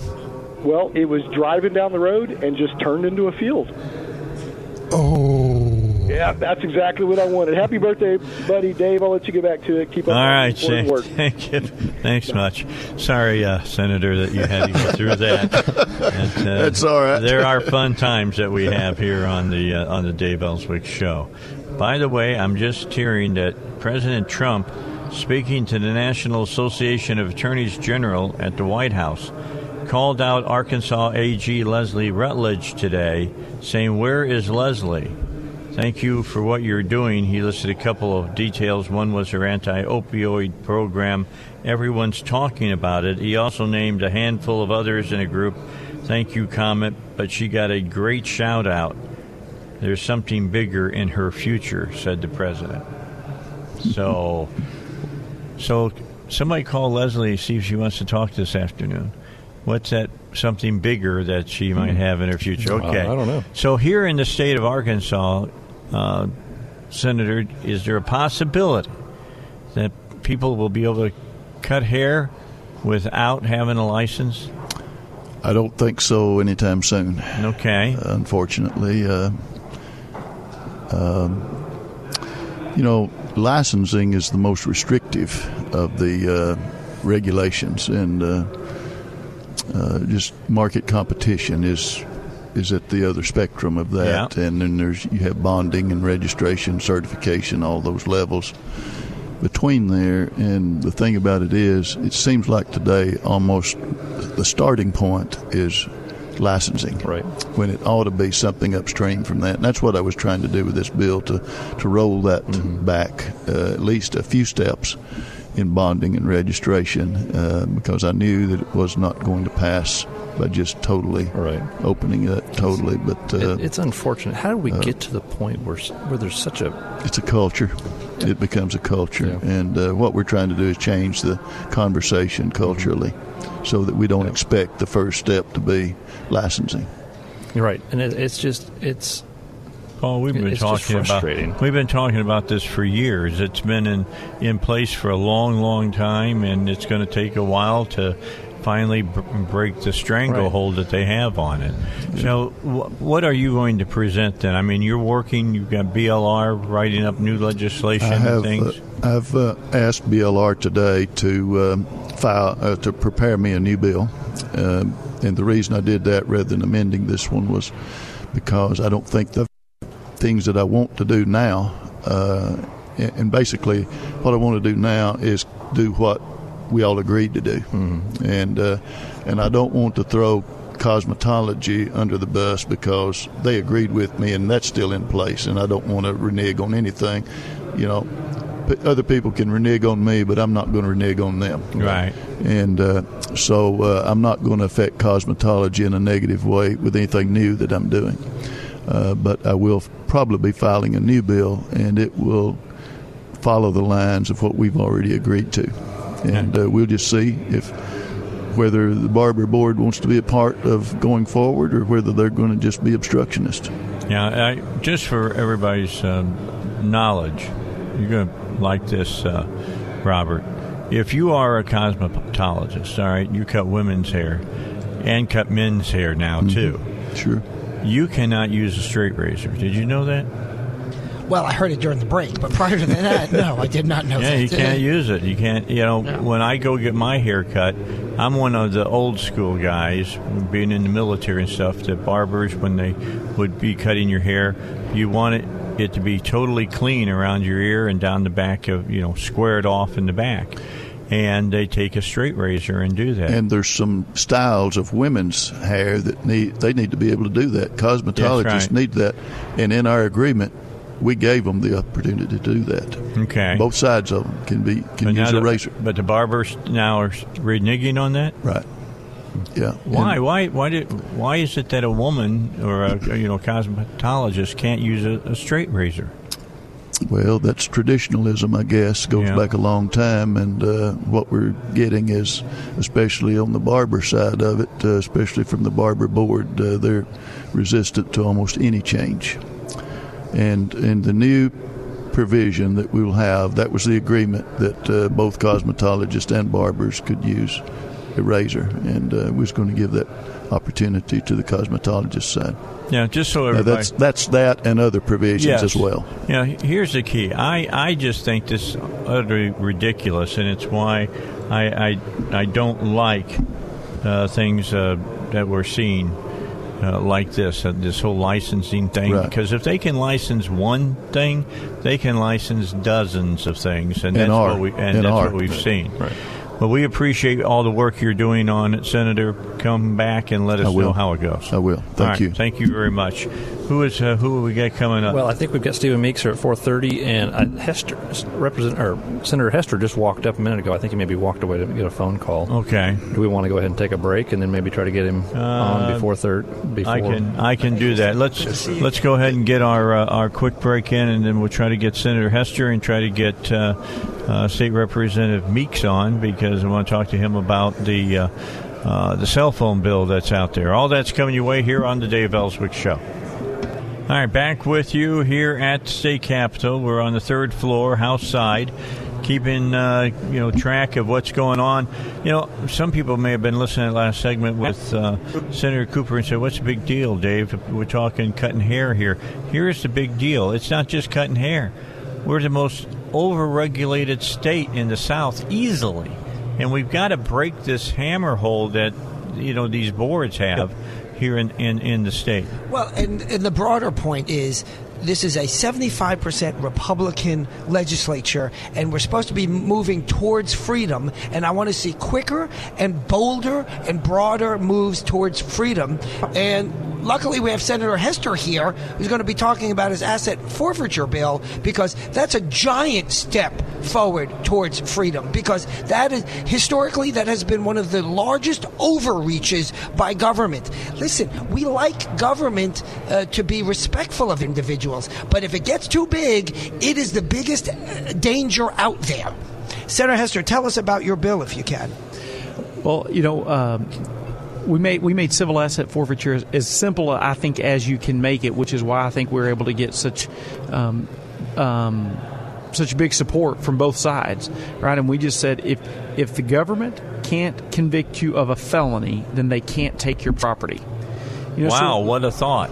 right. So when we started to negotiate, when we were going to do this again, um, we just started to figure out where's the foundation here. And we went to the prosecutors and why do you oppose it? And there's all these great reasons from them. And, and we said, well, can we agree at least this?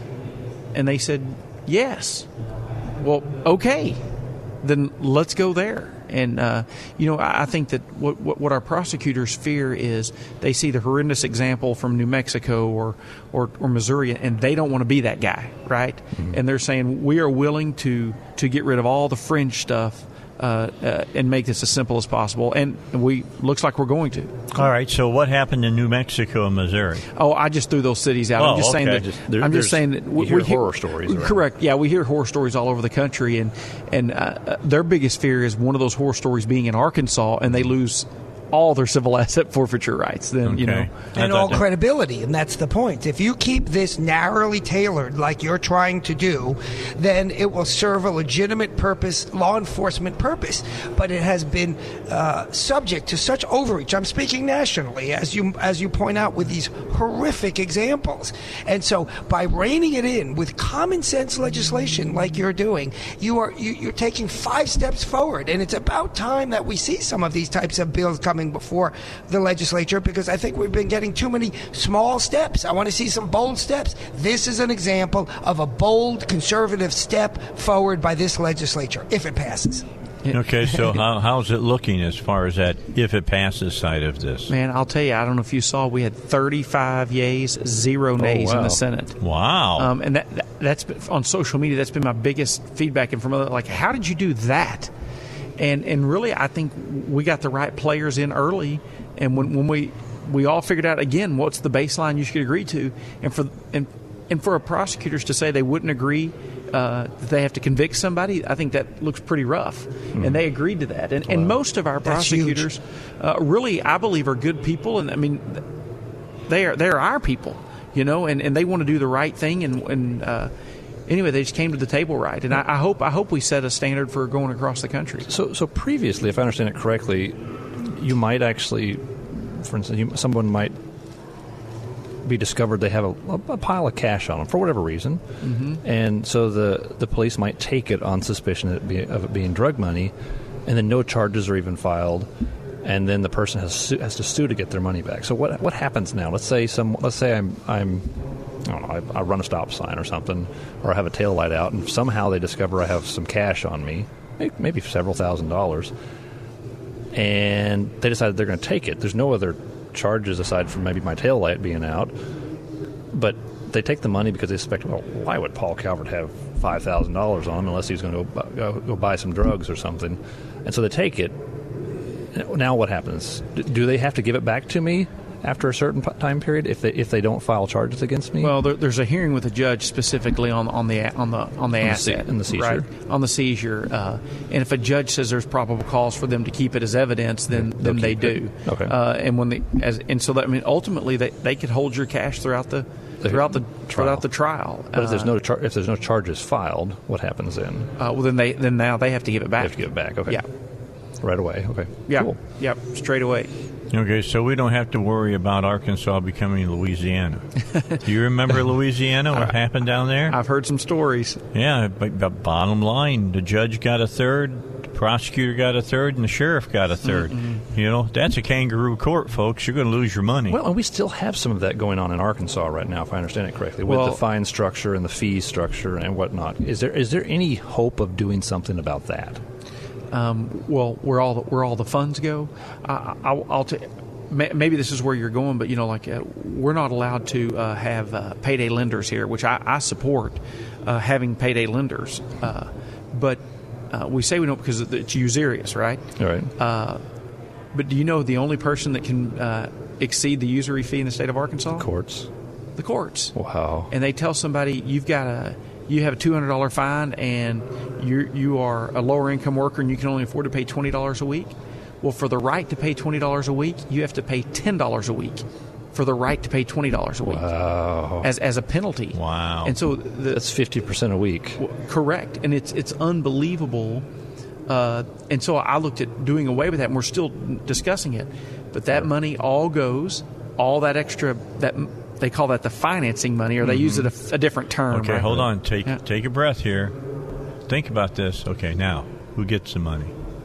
The courts. Oh, what? This is a That's- this that's- is a big surprise. So, so that, that's insane for the courts to be able to basically have this sort of of incentive to find people guilty, and then charge them high enough fines where they have to make payments on it. I- Is there any way that we can actually fund the courts totally? Don't let them accept any part of the fines. Don't let them accept any part of the fees. Take away all of their incentive to find people guilty. Well, you know, the argument goes on, on that is if you're not, should we not charge the people who are using the court, Mm-hmm. right? Uh, should they not be the ones paying for it instead of the innocent people and using uh, general funds? I think that's how we get here, but uh, it, it, it certainly seems uh, uh, can be argued that uh, it, it incentivizes a court to find somebody guilty. Okay, Right. I Go gotta stop you. We're out of time. So where are we on this? Does it go to House It's now? Gonna, it's going to be in House Committee. Representative McCollum is going to is going to carry it from here, and I sent him a screenshot that I got 35 yays and zero nays, and said anything less is unacceptable. so you want you want a hundred to nothing. That's what you want. All right. We appreciate you coming by. All right, thanks for Thanks having very me. much. All We right, see you appreciate you. Hey, don't forget about uh, PI Roofing Home Solutions. Uh, they have picked up Tommy's gutter cleaning services. Uh, if you're a customer of Tommy's, know you're going to get the same great quality gutter cleaning services from PI Roofing. I'll even say probably get better. And with that recent purchase by PI Roofing Home Solutions, if you are a person who has used Tommy's gutter cleaning service, know that you can expect to get more now because along with uh, bringing you high quality gutter cleaning services, the team at PI Roofing also offers comprehensive roofing and home repair expertise. So you can learn more at piroofing.com. That's piroofing.com. All right, so Robert, uh, Yes, sir. th- th- that was a win for uh, freedom. That's a huge win. Let me let me be clear about this. It's, it's we, over in the Senate thus far. Well, but 35 in the Senate, I will be shockingly surprised if we don't get a vast majority uh, in the House. This is going through, and the and the governor is going to sign this. So this is this is a huge step forward, and this is what I've been talking about, Dave. People, uh, we need to see bold action in this legislature. Senator Hester's actions are uh, one example of that. The other example was the Forum Act, uh, the Dave Elswick Act, as as we often call it, the Free Speech on Campus Act. You heard now, Dave, that the President of the United States, President Trump, has now said he wants to do an executive order on what? On the on the Dave Elswick Act. I'm Yeah, not joking. you. Freedom of speech on college Freedom of campuses, or they're going to cut out government grant money. That's exactly right. Well, we just passed it. We passed it a month ago, give Yeah. or take. And now the president's talking about it. So Dave Elswick is months, if not years ahead of what's going on in the national government. And now I, I, I say that kind of for effect as well, but the point is true. So when these legislators are thinking about taking these baby steps that they're thinking about, wake up! Wake up. We are at the cutting edge on free speech on campus. We will be on the cutting edge momentarily when it comes to asset forfeiture so that we're not going after people's property without proper due process. Listen, conservatives are for law enforcement, but law enforcement means respecting individuals' rights as well. Yeah, you're exactly right. We'll talk more about that and a whole lot more. We still got 90 minutes left of the Dave Elswick Show for a Monday. The news is next. All right, so sometime before 5 o'clock, Stephen Meeks is supposed to stop by, state representative. We want to talk to him about uh, the, um, uh, was it the Cell Phone Act that would take care of our uh, 911 material that's going on out there. Uh, Pilkington's uh, birth control bill failed. Uh, debating now for reconsideration. That's from Stephen Meeks there. So does that mean after now that it's been voted down, they can ask, is it reconsideration or are they looking to expunge it? I, I'm not sure So what it's that like means. they didn't- So, so it may have been there. There was a few people that stepped out of the room, and they think it would pass if those people were back in, and so they're just They want to be able to bring it back up. Then. Right, I think that's what that means. Okay, well, we'll we'll find out. I don't know all the ins and outs of the parliamentary procedure Mhm. that's going on. Like, for instance, we thought that the vote was real, going to be really close on HJR, on the half cent sales tax going being presented to the people to vote on. Apparently, it passed with and it- flying it- colors. yeah, it passed with flying colors. They only 29 votes against it. So anyway, That's kinda sad. although the governor uh, or there's so many people that were trying to hold that up because they wanted the legislature to make that decision actually- and not vote. Well, there's that there's that aspect of it, and there's also another bill that I'm not sure what happened with it yet. So there was the bill that was actually going to raise the um, the wholesale gas tax, which is a different one from the sales tax. That Yeah, that's different. That's one that's already exists, and they want to put it before the people, To- evidently. to re- re-up to- it. Yeah, in perpetuity or Uh, whatever. perpetu- uh, to make it permanent. So To the other make one- it a permanent The thing. other one had a um, in perpetuity. The other one died after a while, but this one this is going to make it a um, give it eternal life. Yeah, think about that now. I mean, Reagan was right. a government program is the Well- closest thing that you'll come to immortality I mean, on this earth. How much longer? How much longer before we see sales tax at fifteen or twenty percent? I'm with you about that, man. I mean, how much longer? I mean, we're already seeing in Conway. Paul, it, it's why about are you twelve such a cheapskate? You know they want fifteen cents. That's what they tell you. It's, I only- it's three cents. Big deal. Give them some three I- cents. I don't care about It's them. only three cents more, but of course it's three cents more on every dollar that you spend. And this is the thing about government. They're trying to sell me a bag of BS. They're trying to sell me a bunch of Shinola and telling tell me it's a bunch of roses. And I can tell the difference. Stop telling me that taxation is good for me. well, you're old enough to really know that roses smell different than BS. Yeah, exactly. Mar- m- marginally, just marginally. Uh, but and they cost a little bit more, but I'm willing to pay for it. Yeah. It's my choice. At the end of the day, though, what bothers me more is that they're taking it, not the amount. It's just that what they're taking it and what they're using it for. Well, You if, know- if I may paraphrase the Planet of the Apes, keep your hands off my stinking money. Yeah.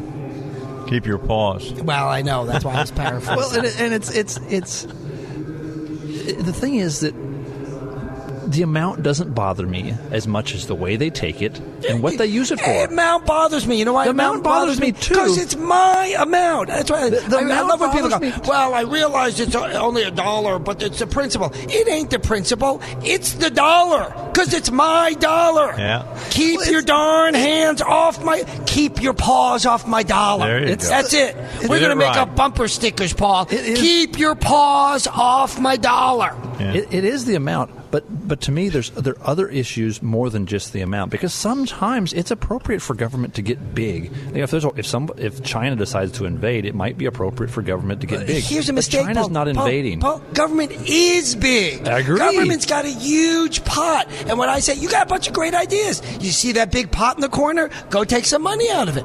Go No, do yeah, take, take as much as you want out of that pot sitting in the corner of money that you've already taken out of my pocket.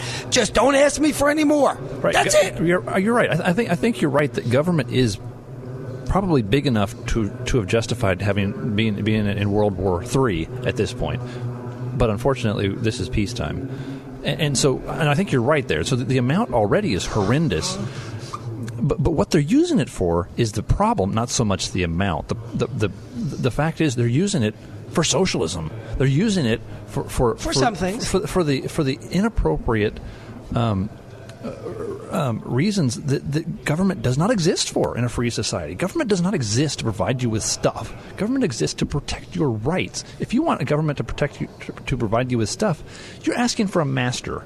I don't want the government to be a master. I want the government to be a servant who keeps me safe from people who want to eat me. Many, many years ago, a very popular president said, if you want the governor, the government, to give you a place to stay that gives you three meals a day, that gives you free health care, that gives you all the things that we take for granted now, uh, then let us put you in prison. Exactly. That was But- and it is a President, type of prison.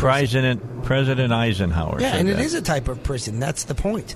Mm-hmm. A- And, by the way, the quality of those services that you will get if they are exclusively provided by government will be marginally better than those provided in prison, I assure you. Yeah, ask people who are in the military about how they like their health care a lot of times. It's not overwhelmingly popular. I'm just well, going to tell and, you. and one of the problems is when, when, when people start selling stuff to the government in mass quantities, I think you'll often see that the quality becomes awful because if the government wants just lots and lots and lots of something, maybe during the wartime or something like that, then every time Tom, Dick, and Harry comes along and starts selling this garbage to them, and all of a sudden you've got shoes where the soles fall off. Yeah, but the bottom line is what Jefferson said years ago, over 200 years ago. The propensity of government is to grow. And then there's the other one. A government big enough to give you everything is big enough to take everything away. We're already hearing that from the Green New Deal. Well, and that's and, and if I may uh, call back, that's the point of the Hester bill, which is when government gets so large and it starts going, "Hey, by the way, you didn't commit a crime, you didn't commit a felony, you weren't convicted of anything, but your car is guilty and we're taking it." And Your- for years, people would look around and go, "Well, that makes sense." Or your car might be guilty, and we're going to take it just in case. Or your And- money might be but then be we guilty. keep it by a preponderance, then, meaning, yeah, we think it's guilty. That's good enough. Wait, what? Yeah. What? Pre- preponderance Not of an proving ba- basically we- we're pretty certain of a of a of a of a secure maybe Yeah, exactly. i mean uh, So this Hester bill is, i again, Arkansas is at the leading edge of conservatism. It's got the most conservative legislature in the country right now. The Forum Act was an example of bold action. The free speech on campus, the Dave Elswick Act, was an example of bold conservative action. This action by Bart Hester is an example of bold action. Uh, several of the bills that Senator Hammer has introduced, I mentioned, and I uh, quite proudly disclose that I have uh, assisted him in those bills. Those are examples of bold action. But what I have not seen in this legislature is a lot of bold action. And I'm telling you, and they might be sitting in their office, well, you know, Steinbuch's never run for office. That's right. You know all I do? I vote for you guys. And I come on Dave's show and I tell tell uh, Dave that these guys aren't doing enough. And Dave says to his listeners, hey, if you don't think they're doing enough, vote for the other guy in the primary or in the general. All right. So, Look there who's go. here. There you Well, go. Another thing is, if we would call our legislators, call them out. You know, they get, for, for instance, um, Senator Cooper just came on, and he had a bill to, to greatly reduce the, the hoops that people would have to jump through to cut hair. And guess who called him? Guess who pressured him to basically gut his own bill and, and to take it down to, to, to very little liberty improvement? It- It's the people in the industry primarily who are calling to say that, well, you, you can't do that. You're going to give people too much liberty, and we can't trust people with that much liberty. All right. Well, I want to come away from talking about cutting hair now. We've we've covered that. We've covered asset forfeiture. Let's get uh, in last Thursday. Uh, we worked with Stephen Meeks, uh, state representative in the uh, the, the uh, Greenbrier area. We wanted him to come on, and he's also the head of what technology Technology, yes. Okay, the committee, and talk about this uh, uh, tax that they want to put on cell phones and other devices like tablets and things of that nature to help pay for uh, across the state 911 Right. uh, coverage. Uh, with that, that got tabled last Thursday. What was the main the main problems with it? Um, the the main reason for tabling it is it, it's a 56 page bill and uh, it involves a lot of uh, different areas that are very complicated, and uh, so to give lawmakers a chance to further learn about what, we're trying to do with the bill, and uh, also to make some changes and improvements to the bill, uh, we want to go ahead and table it and try to get those changes in place.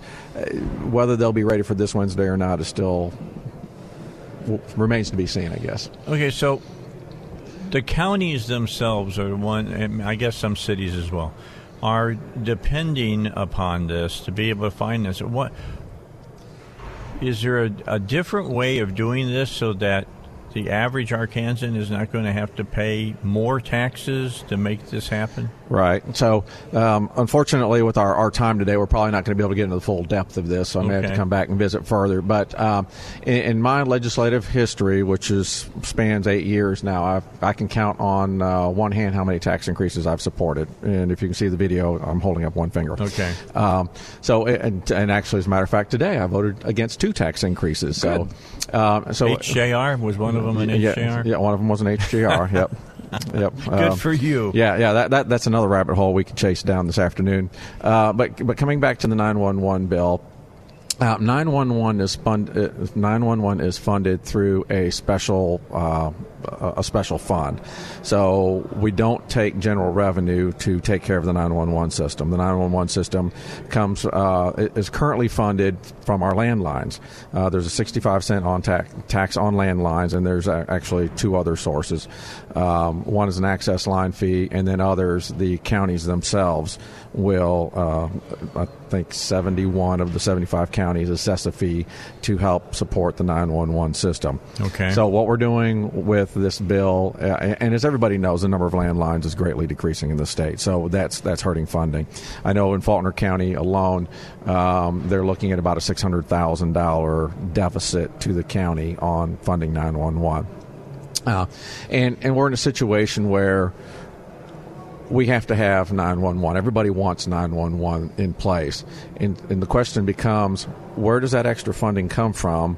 And does it, um, what kind of oversight is in place? So, what we're doing with this bill is we're doing a couple things.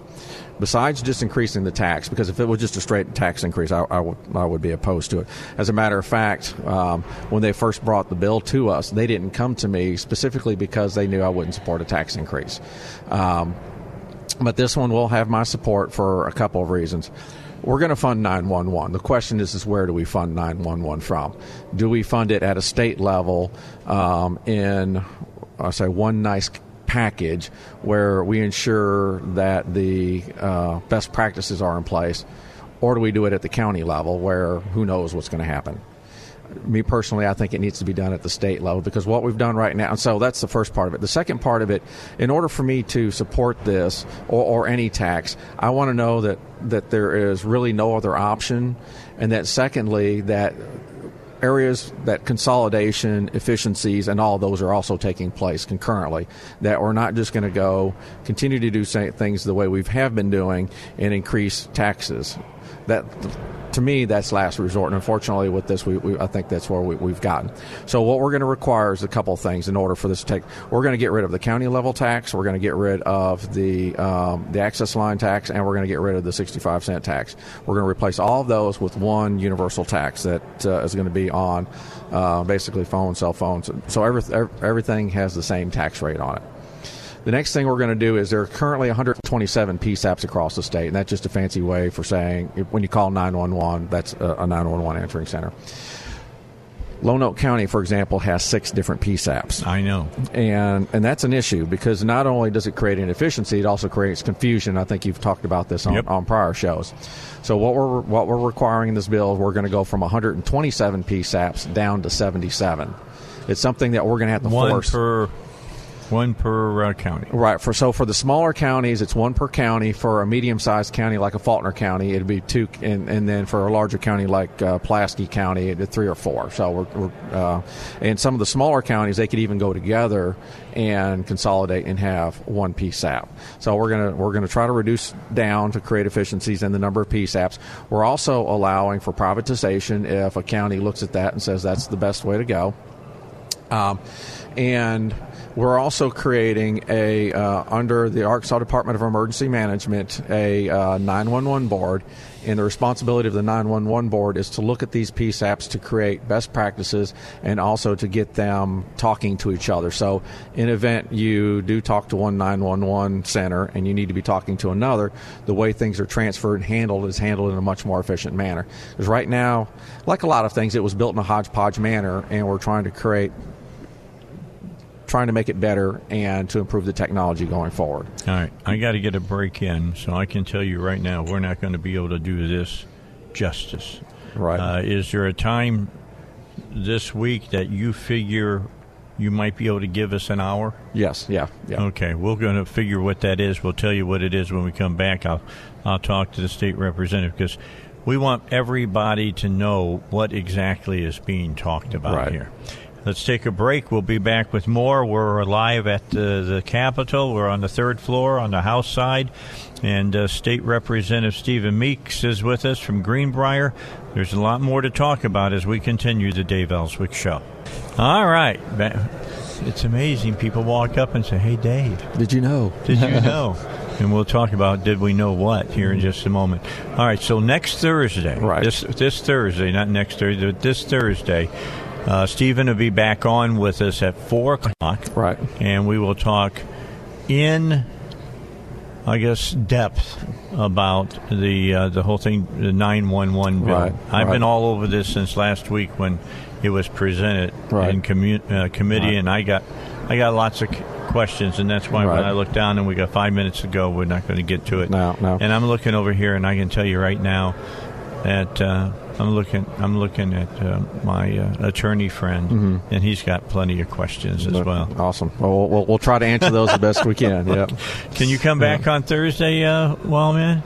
Uh, part of the time. Okay. Oh, at four o'clock. Four o'clock. Well. I'll take a look. I'll All take right, a look. we'll I'm try to get. commit, we'll you try to know? And, and, and I'll also mention too that, that this bill goes beyond just the 911 bill. It, uh, Yeah. it incorporates uh, not only 911. We're looking at AWIN. We're looking at the Arkansas High Cost Fund. We're looking at uh, broadband.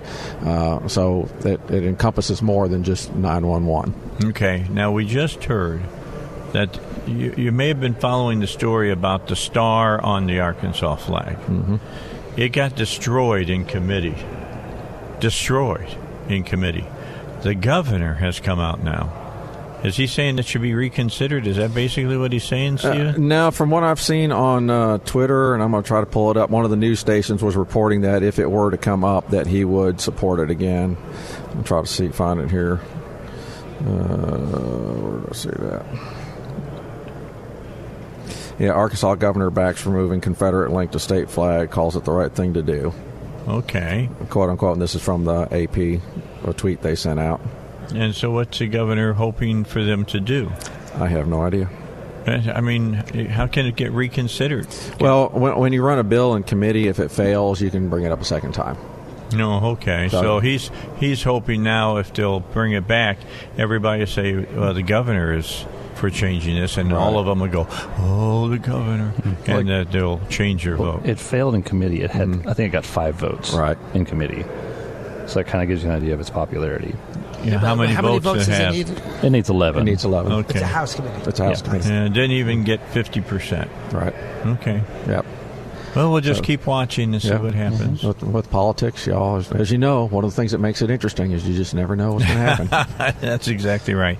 All right, so we will see you on Thursday at Looking four, forward to it. and uh, we got time to really talk about this because there are some different things in this piece of legislation, as you said, Right. that need to be talked Right, about. and, and and some changes are still coming to it as we're trying to work out some of the details to make it the best bill that we can. And you're not even sure if it'll be heard Wednesday. Not even sure yet because we're still there's because not only you have the, the counties, you have the 911 folks, you have the county, um, uh, you know the first responders, you have the uh, telcos because they're you know they, operate they have the equipment that the 911 centers uses. Right. You have the broadband uh, aspect to it, so there's a lot of different moving pieces to this. All right, so we want to talk about it, and I'm hoping to get uh, our friend Robert Steinbuch here as well. By the way, I haven't said this.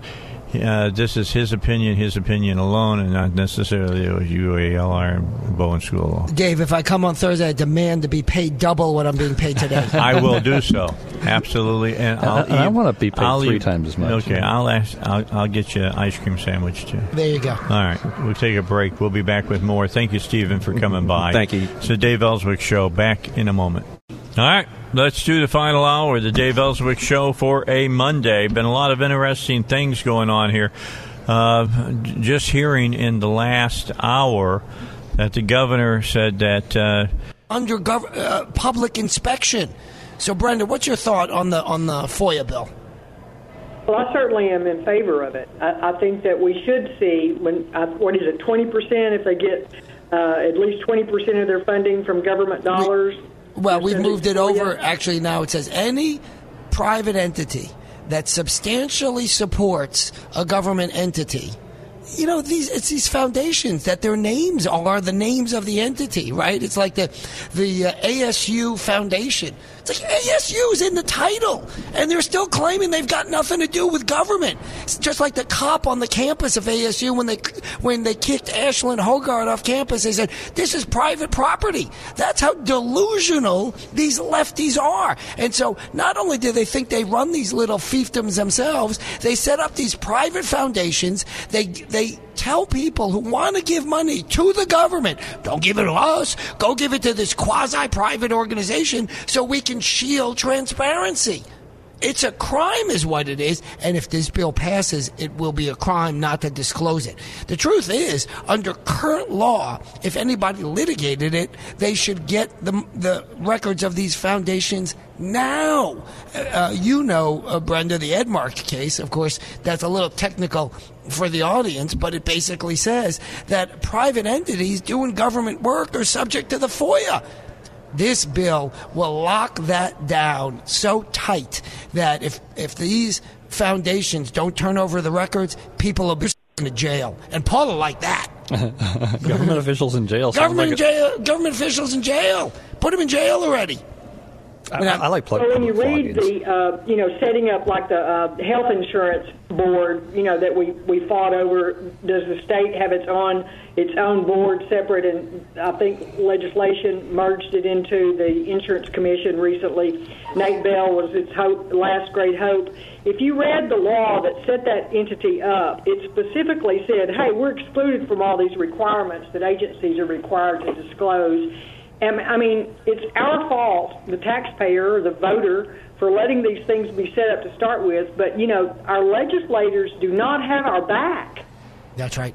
I mean, on this on, an ag- on transparency. quasi Right. agency that's not subject to all the laws that state agencies are, and that's the purpose of them. And you know, requiring a private partnership, whatever. I mean, people don't know how to pay attention, and they don't have the time, and they don't have the expertise to keep up with this stuff. Well, it's, an, it's the attitude is an I'm okay, you're okay uh, environment down there where there's so much that is going on below boards that no one wants to tell on the other one because then their game's up too. Well, you're right on the money on like that. But And I, you know what I I've fear seen- that there's more of them than there is of us. You know what I've Obviously, the seen on voters that? You know what I've seen on that? Exactly on your point. And I've seen this more in Arkansas than I've seen it elsewhere, I must tell you. As you uh, all know, I worked in the um, Senate Judiciary Committee, so I've seen the passage of legislation uh, from the inside before.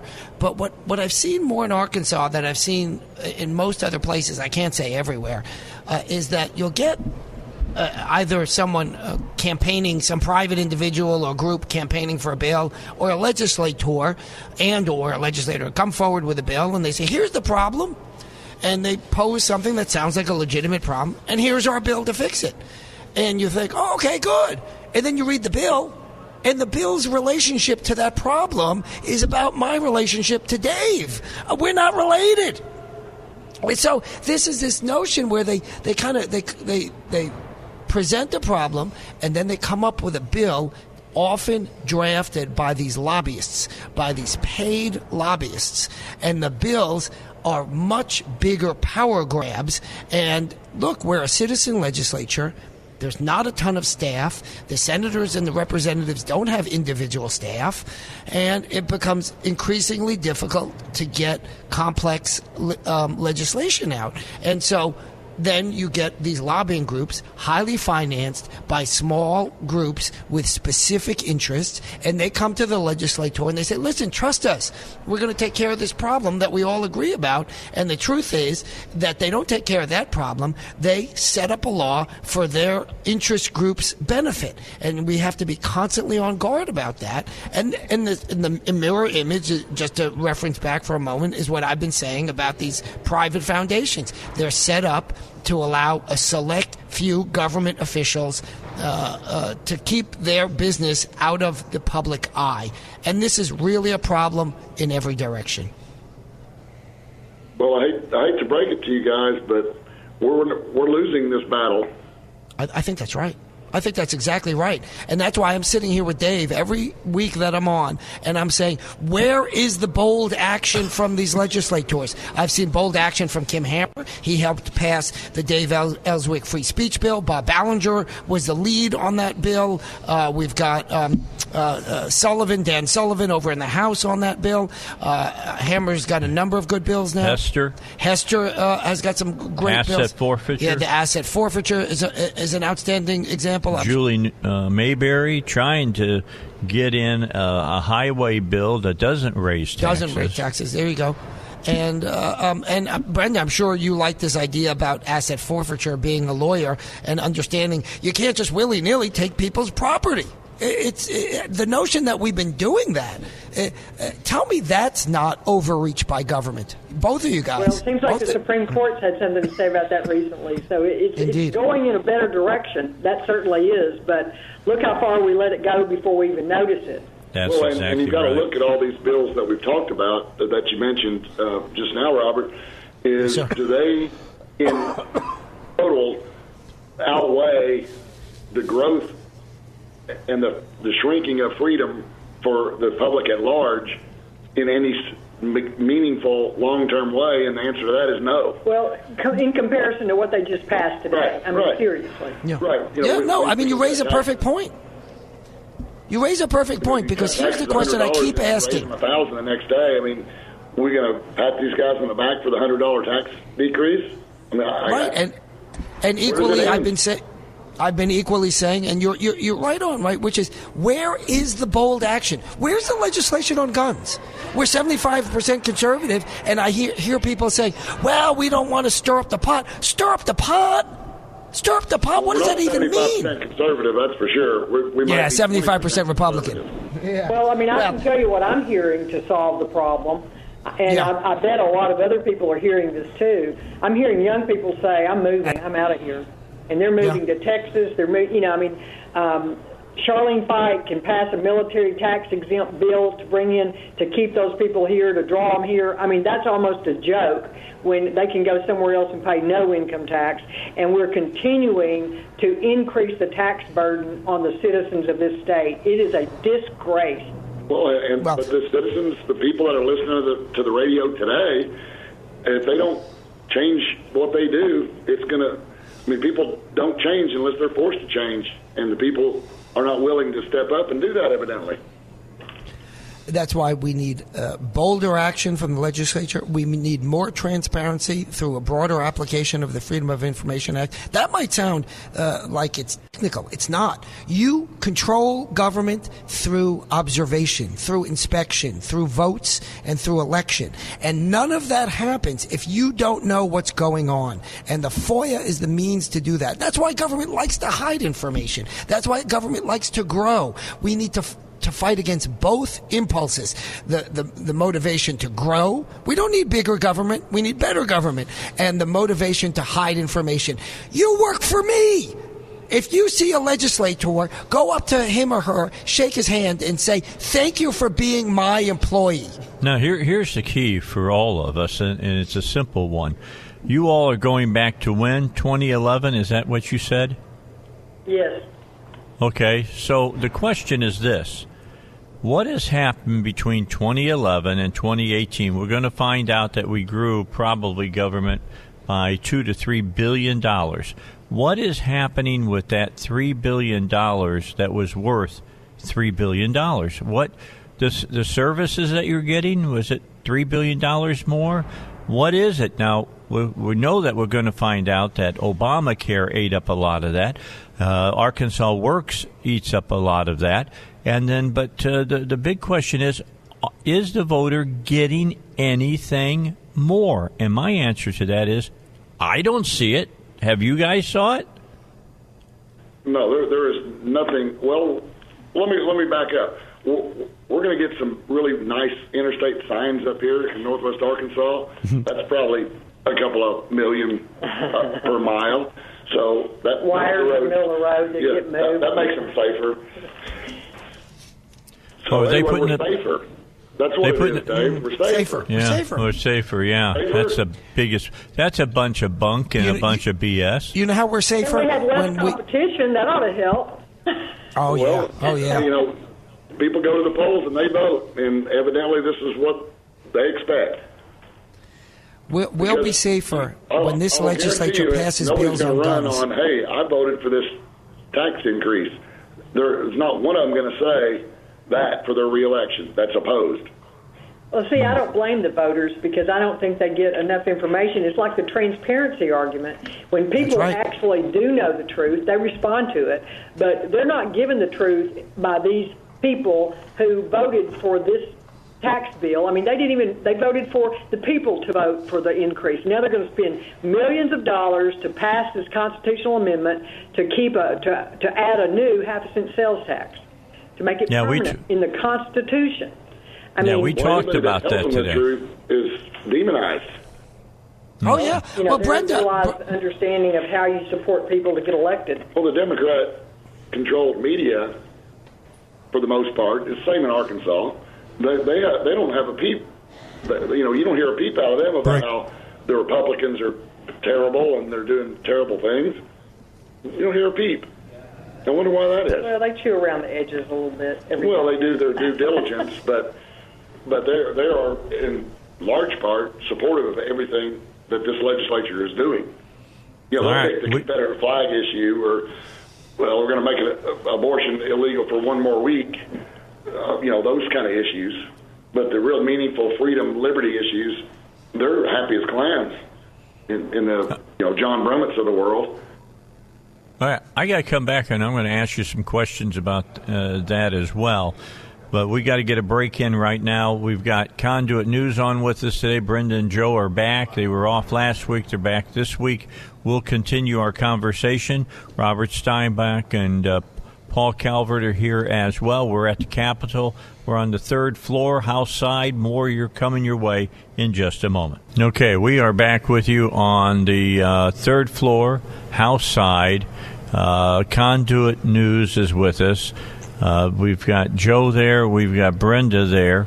And, and let me just present with a, a, a question because Joe, you you brought something up interesting when you said you know an extra week, uh, you know, on the abortion bill that you know a child can't be killed and and, and issues like that get a lot. The star on the flag of Arkansas. A lot of people get involved talking about those subjects, but when you start talking about things like we have talked about today, about asset forfeiture and all the rest, not so much of a, of a response. With that in mind, what does that say about the electorate in Arkansas? I guess that as long as they feel good, they don't mind somebody running their life. I mean, socialism is in full advance in Arkansas at, at a level that is not being perceived by the normal voter. It, it's insidious how this creeps in, but the more of the economy and the money that government gets from the individual, the less freedom the individual has, and the people are just not seeing it, not not caring about it. They would prefer to have something for free and government control their lives than to have liberty in in too much of the population. Yeah, let me let me jump on that, and because we got a break coming up real quickly. a, a, congressman in Utah started talking about they're going to take away your ability to buy a hamburger, which is true. If you look at the the G uh, the the new New, new, new deal, deal, the Green New Deal. Bottom line is, people are responding to that. We'll talk about it when we get back. You can learn the little known strategies that could help you save tens of thousands of dollars in taxes with a free tax reduction analysis. It's from David Lucas of David Lucas Financial. You hear him every Saturday at 10 a.m. and 3 p.m. right here on 101.1 The Answer. He's a published author. He's right here in Little Rock, and this free analysis will reveal the little known strategies and loopholes that could help you save thousands of dollars in taxes with your IRA, 401k, Social Security benefits, and more.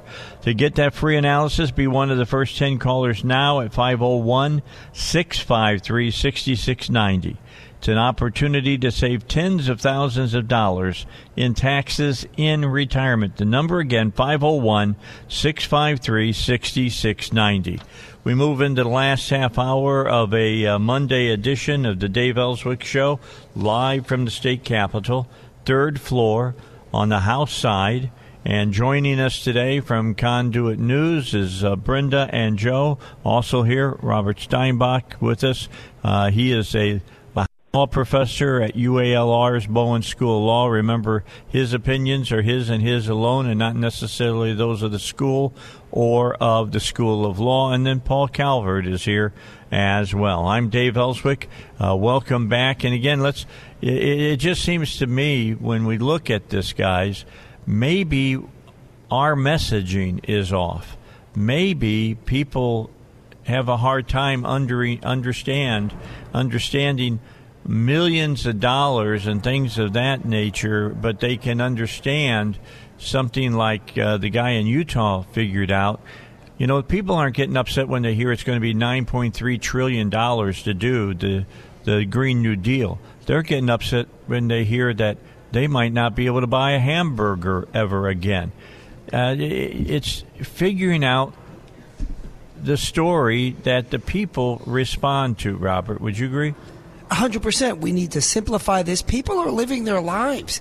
Look, people understandably don't get into the weeds on what's going on in the legislature. That's why we elect these people, and that's why they listen to you, Dave, amongst others, because we need to uh, help them filter out all the noise that comes from the government.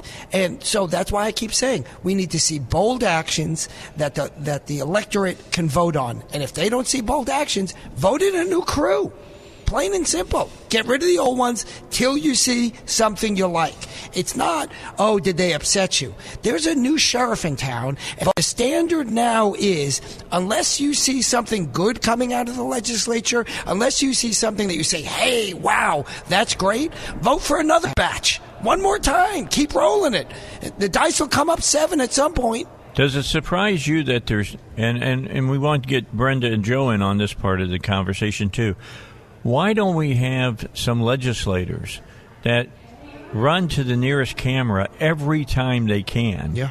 and talk about how the state government is taking your money? and your rights. We don't have anybody doing yeah. that. Yeah. Well, they, they, so many cases they like the programs that the government's taking their money for, and so why would they stand up and and fight against new taxes? Now, we've got a few out there that, that are fighting, but we, we just had the, va- the, the majority of the Republicans in the House of Representatives vote for two new tax increases. Okay, well, Brenda. The other question is, what cameras do you you know recommend they run to? There aren't a lot of cameras who are interested in you know presenting an, a legislator's opinion that would reflect what you just stated. Well, and another factor there is don't underestimate the vindictiveness of these people. I mean, they're all about placing blame. And if you can't buy a hamburger, it's because they'll they'll go along with it's because of big businesses, and they'll take the the progressive angle. Is it's not them that raised your taxes, it's some business and what they're doing to their employees or the economy or it's the federal government. It's anybody but them that have caused that. and, and we will be paying for what they're doing today for decades. And we're Um, paying you know, for what they Francis two decades um, ago now. Yeah, he he would say people will continually move to give uh, give up their freedoms if they have the hope of retaining their personal peace and affluence. As long as it's not affecting them, you know, when Donald Trump uh, spoke to CPAC this weekend, I was laughing because of something you just sort of mentioned just now, Dave. He said, "Hey, honey, you know, is the wind blowing? I want to watch TV." I mean, he's putting it on a level Yeah. where people can get it. You know, That's If it affects important. Their TV show or a hamburger, you know, or their personal peace, you know, they're going to give attention to it. Well, and that's, Yeah, that's, that's what I wrote important. just before the break is you talked about the the new Green Deal. Well, it, it's going to date some of us, but the new Green Deal is Soylent Green. Yeah. It's a great movie. Yeah, I don't Well, disagree with that. We're think- eating people. Well, I think we need to get on board with the idea that telling stories works. We, if we can make it personal in people's lives, that works. And so, just like someone might come up with a principle issue uh, for for why you should be opposed to a particular piece of legislation, but principles for whatever reason don't seem to work with a lot of Americans. Let's talk about the real issues. It means that you can't open a bicycle shop in your front yard. It means that you can't eat a hamburger. It means you can't do this, that, or the other. Tell personal story to make it personal to people, and maybe they'll maybe it'll stick. It came out today. Uh, earlier, we were talking about, uh, we had Senator Cooper on, and I want you to forget about what he did early on in his career. Uh, he's, he's trying to make it possible for somebody to be a barber without having a, a license. And he made the statement today that to be a barber in the state of Arkansas, you got to put more hours than what it takes to be a registered nurse in Arkansas. That, But, but is that, that- really the, the the shiny object we need to be focused on in in the long term? How many lobbyists are, are uh, opposing what he's doing about the barbers?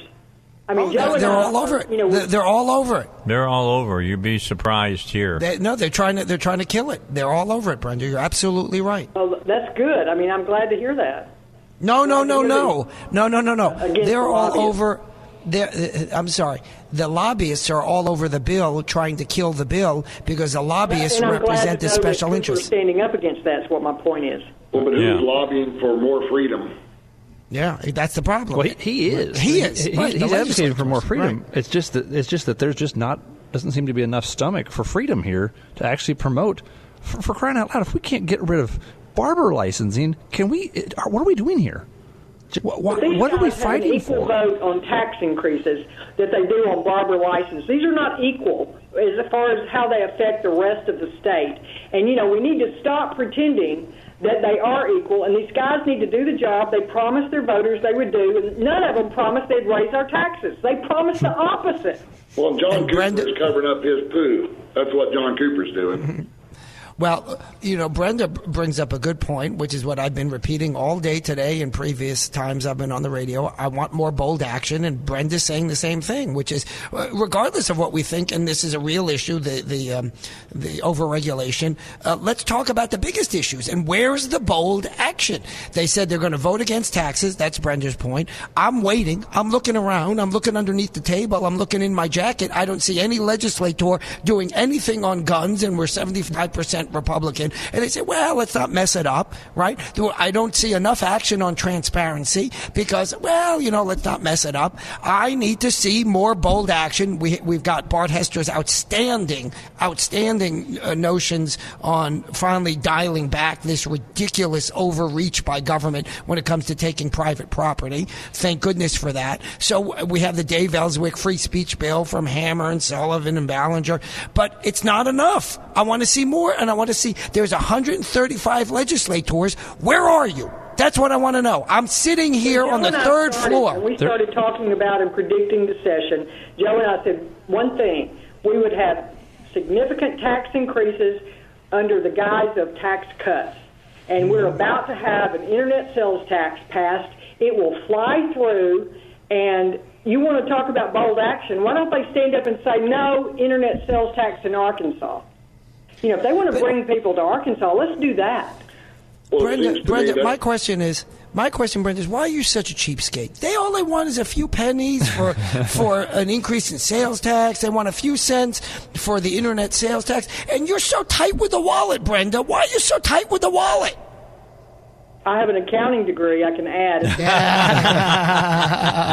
Amen. And you're a conservative. The answer is because I'm a conservative, and it's my darn money. That's the answer. Well, here's the other thing. And when you're conservative, you understand it's other people's money and you don't want to take it. Mm-hmm. Supposedly. Well, the thing about the, the tax and, and Robert's larger point is does it make any difference to me whether the property tax homestead credit goes up or the sales tax on the internet is larger or the gas tax is larger? Probably not. But what it does do is give government more power and control through their mechanisms. And I've said this many times is it's not that I want the money. I'm not greedy, Robert. I would hmm. if I had a choice between giving it to the government to use to grow their influence or to burn it, I would gladly burn it. I've said the same thing. That is that is funny because the, at the end of the day, I would rather burn the money than give it to public schools or, or, or a lot of other programs. If you take it from me, I don't like it. But a lot of the stuff they spend it hate on is kids. terrible. No, I love kids. That's that's why I'm opposed to public he hates education. kids, and he's cheap. Pry open that wallet, Paul. has taught for us a bunch of socialist mentality, the understanding now of young people who haven't had a job in 10 years under Obama, but they've been educated under a socialist education system, now want socialism. So, you know, the, you reap the, you sow the wind, you reap the whirlwind, and we're about to get to reap it. Pick up a newspaper, start keeping up, you know, keep a tab. How many times do you see a local government going to raise your taxes? Special uh, election, raise taxes. I have one newspaper on Sunday in my hand, and here's three tax increases: Fort Smith, Bentonville, Fayetteville can't pass tax increases fast enough. Special elections the next two months. I bet across the state we'd have what 150 of those. Yeah, but there, there's a breaking point at some point where it's too late, that there is no chance at freedom. It's just small. It's pennies. Come on, guys. What's the big deal? It's just pennies. Pennies out of the dollar. Ten cents out of the dollar. Twenty cents out of the dollar. Forty soon, cents out of the you dollar. You reached a hundred pennies. no, don't you know the socialists and the leftists? All they, all they say is, no, give us 120 cents out of your dollar. Yeah. That's all. no, it's, it's two trillion pennies more than it was Yeah. before. Amen. And like Doug you. said, it's the, the ma- mass accumulation of the additional power over the people that giving government a dollar more. I mean, they already get increases when the economy is going up. And, you know, if you do any research in 2008, 2009, and 10 and see what the legislature did during that time, it was fairly amazing because that's when they put in the 3% lock on the increases of salaries for county employees. I mean, who's watching this? And when you see it, and government continues to grow as people's pocketbooks shrink, even, you know, it, it's it's kind of amazing what we have put into action. Don't attend, and now the animal is bigger than the master. That's right. And that is And the, gonna- that right gonna- there is the gonna be a biggest uh, challenge. We're at the breaking point, Joe. You're absolutely right, Joe. We're at the breaking point. It's too Well, I don't much. think people recognize that. Yeah. Where Yeah, some you're of us might see it coming. You're right. Uh, you know, it's like here at Conduit, we we have looked at the Medicaid expansion and all these things over the last almost ten years, and we're just tired of being right. It, it's it, it's weary. It makes us weary, but we don't want to be right. But it just we can predict this stuff. This this deep state they talk about. Well, yeah, I mean it's hard to be right all the time. So few have that burden. But, uh, well, I, I'm glad. I'm glad you share that challenge in life like with that. me, uh, Joe. And when and when we disagree, obviously I'm right. But putting that aside for a I would moment, I would agree with that, but then we'd both be wrong. exactly, There you go. exactly. All right, we got to get a final break in, guys, and we'll be back. We'll finish up our conversation for this Monday and our coverage of the, uh, uh, of course, the uh, the State House today. Let me remind you that Sonny's Auto Salvage is your number one choice for recycled auto parts.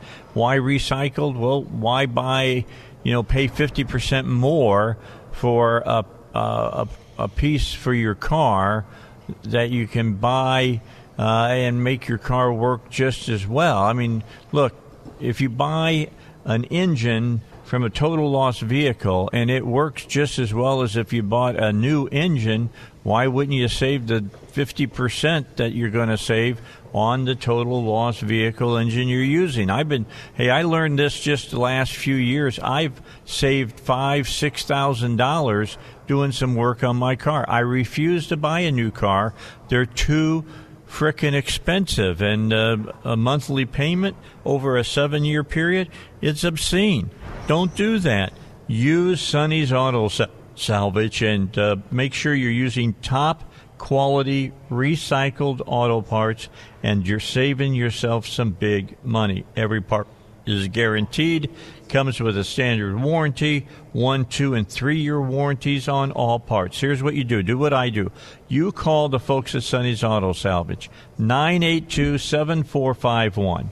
982 7451. Do a little price checking.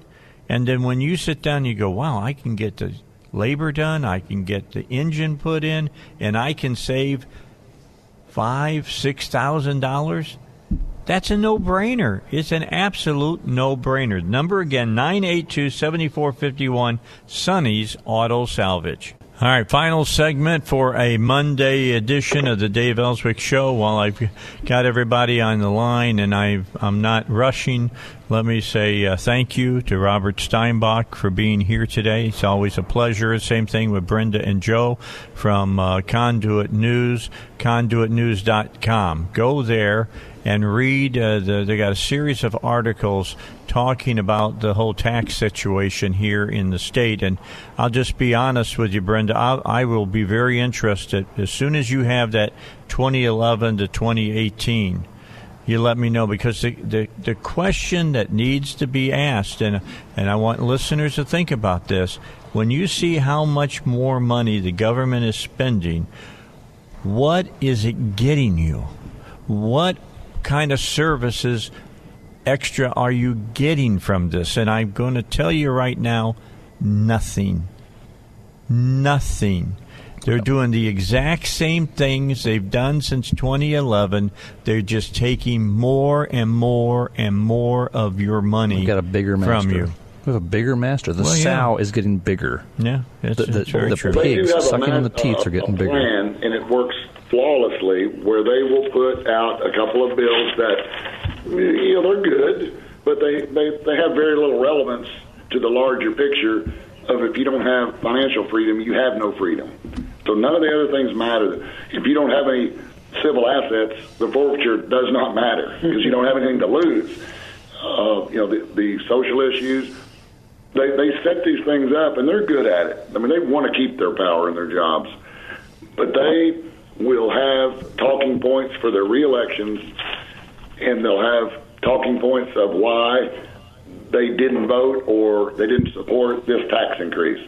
And we've Okay. seen it over and over and over again. And as long as it keeps working with the voters, they'll keep doing it. Last question for everybody. Is it the legislators or is it the bureau hacks that's controlling all of this? Yes. And this is a. uh, think Paul's answer is very good. It's yes, it's both of them. But the problem is that since we have term limits, which I think are a good thing, it empowers the bureau hacks, and then they hire paid lobbyists. Paul, they've got paid lobbyists on staff that they come up to the legislature and they say, "Give us more money, make us work less." Not the president of whatever the organization or the director or whatever you call the head of the DHS or any other organization. No, a lobbyist. They call it government relations or or Public affairs. Public affairs. We need to eliminate public affairs because that is the bureaucracy uh, emboldening the bureaucracy. It, it, it's like a Kafka novel. I can't believe such a thing even exists. How, how is how do we ever get to the point where we're, I, would- I respectfully disagree with with that uh, conclusion. It, it is ultimately the voters, the people's fault that this happens. We allow it to happen by voting and not paying attention to who we vote for. That we can't put people in power that would rather do the right thing than stay in power. They'd rather stay in power than to do the right thing, and we keep rewarding them. So it's ultimately our fault. Well, but the level that you have to get to to understand what you just said mm-hmm. for the average voter is almost unattainable. And I'm I'm with Robert, except I think the deep state in Arkansas are lobbyists. You know, it is the lobbyists, and, and yes, probably I don't know what percentage would be a, a good thing to look up. Us do some research Yep. on that. What percentage are government lobbyists? But the That's right. lobbyists control the state of Arkansas's politics. I Internal and the government external. has more lobbying hours than any other special interest. All right, we are out of time. Thank you very much, Joe. Thank you very much, Brenda. Everybody, read those articles I told you about. Go to conduitnews.com. We'll see you all next uh, Monday. God bless. Robert, same time to you. Thank you for joining us. Maybe course. on God Thursday the, when we have Stephen Meeks back on. And Paul, I'll see you tomorrow. Sounds good. All right. For everybody's listening, thank you very much. See you again tomorrow at 2 o'clock. Three star general Michael J. Flynn, head of the Pentagon Intelligence Agency, knew all the government's dirty secrets. He was one of the most respected generals in the military. Flynn knew what the intel world had been up to. He understood its funding. He ordered the first audit of the use of contractors. This set off alarm bells. The explosive new documentary, Flynn, Deliver the Truth, Whatever the Cost, uncovers the facts behind this scandal. Flynn told the truth. He was the most dangerous person for Donald Trump to hire. I find out the worst enemy that I'm going to face in my life is right here in America. They took my assessment and they wanted me to change it. And I was like, I'm not changing it. They had to get rid of Flynn. With in depth interviews, archival footage, and never before seen personal records of the man behind the headlines. I just felt like I was drowning. Flynn, Deliver the Truth, Whatever the Cost. Available now. Watch it today. Go to salemnow.com. Salemnow.com.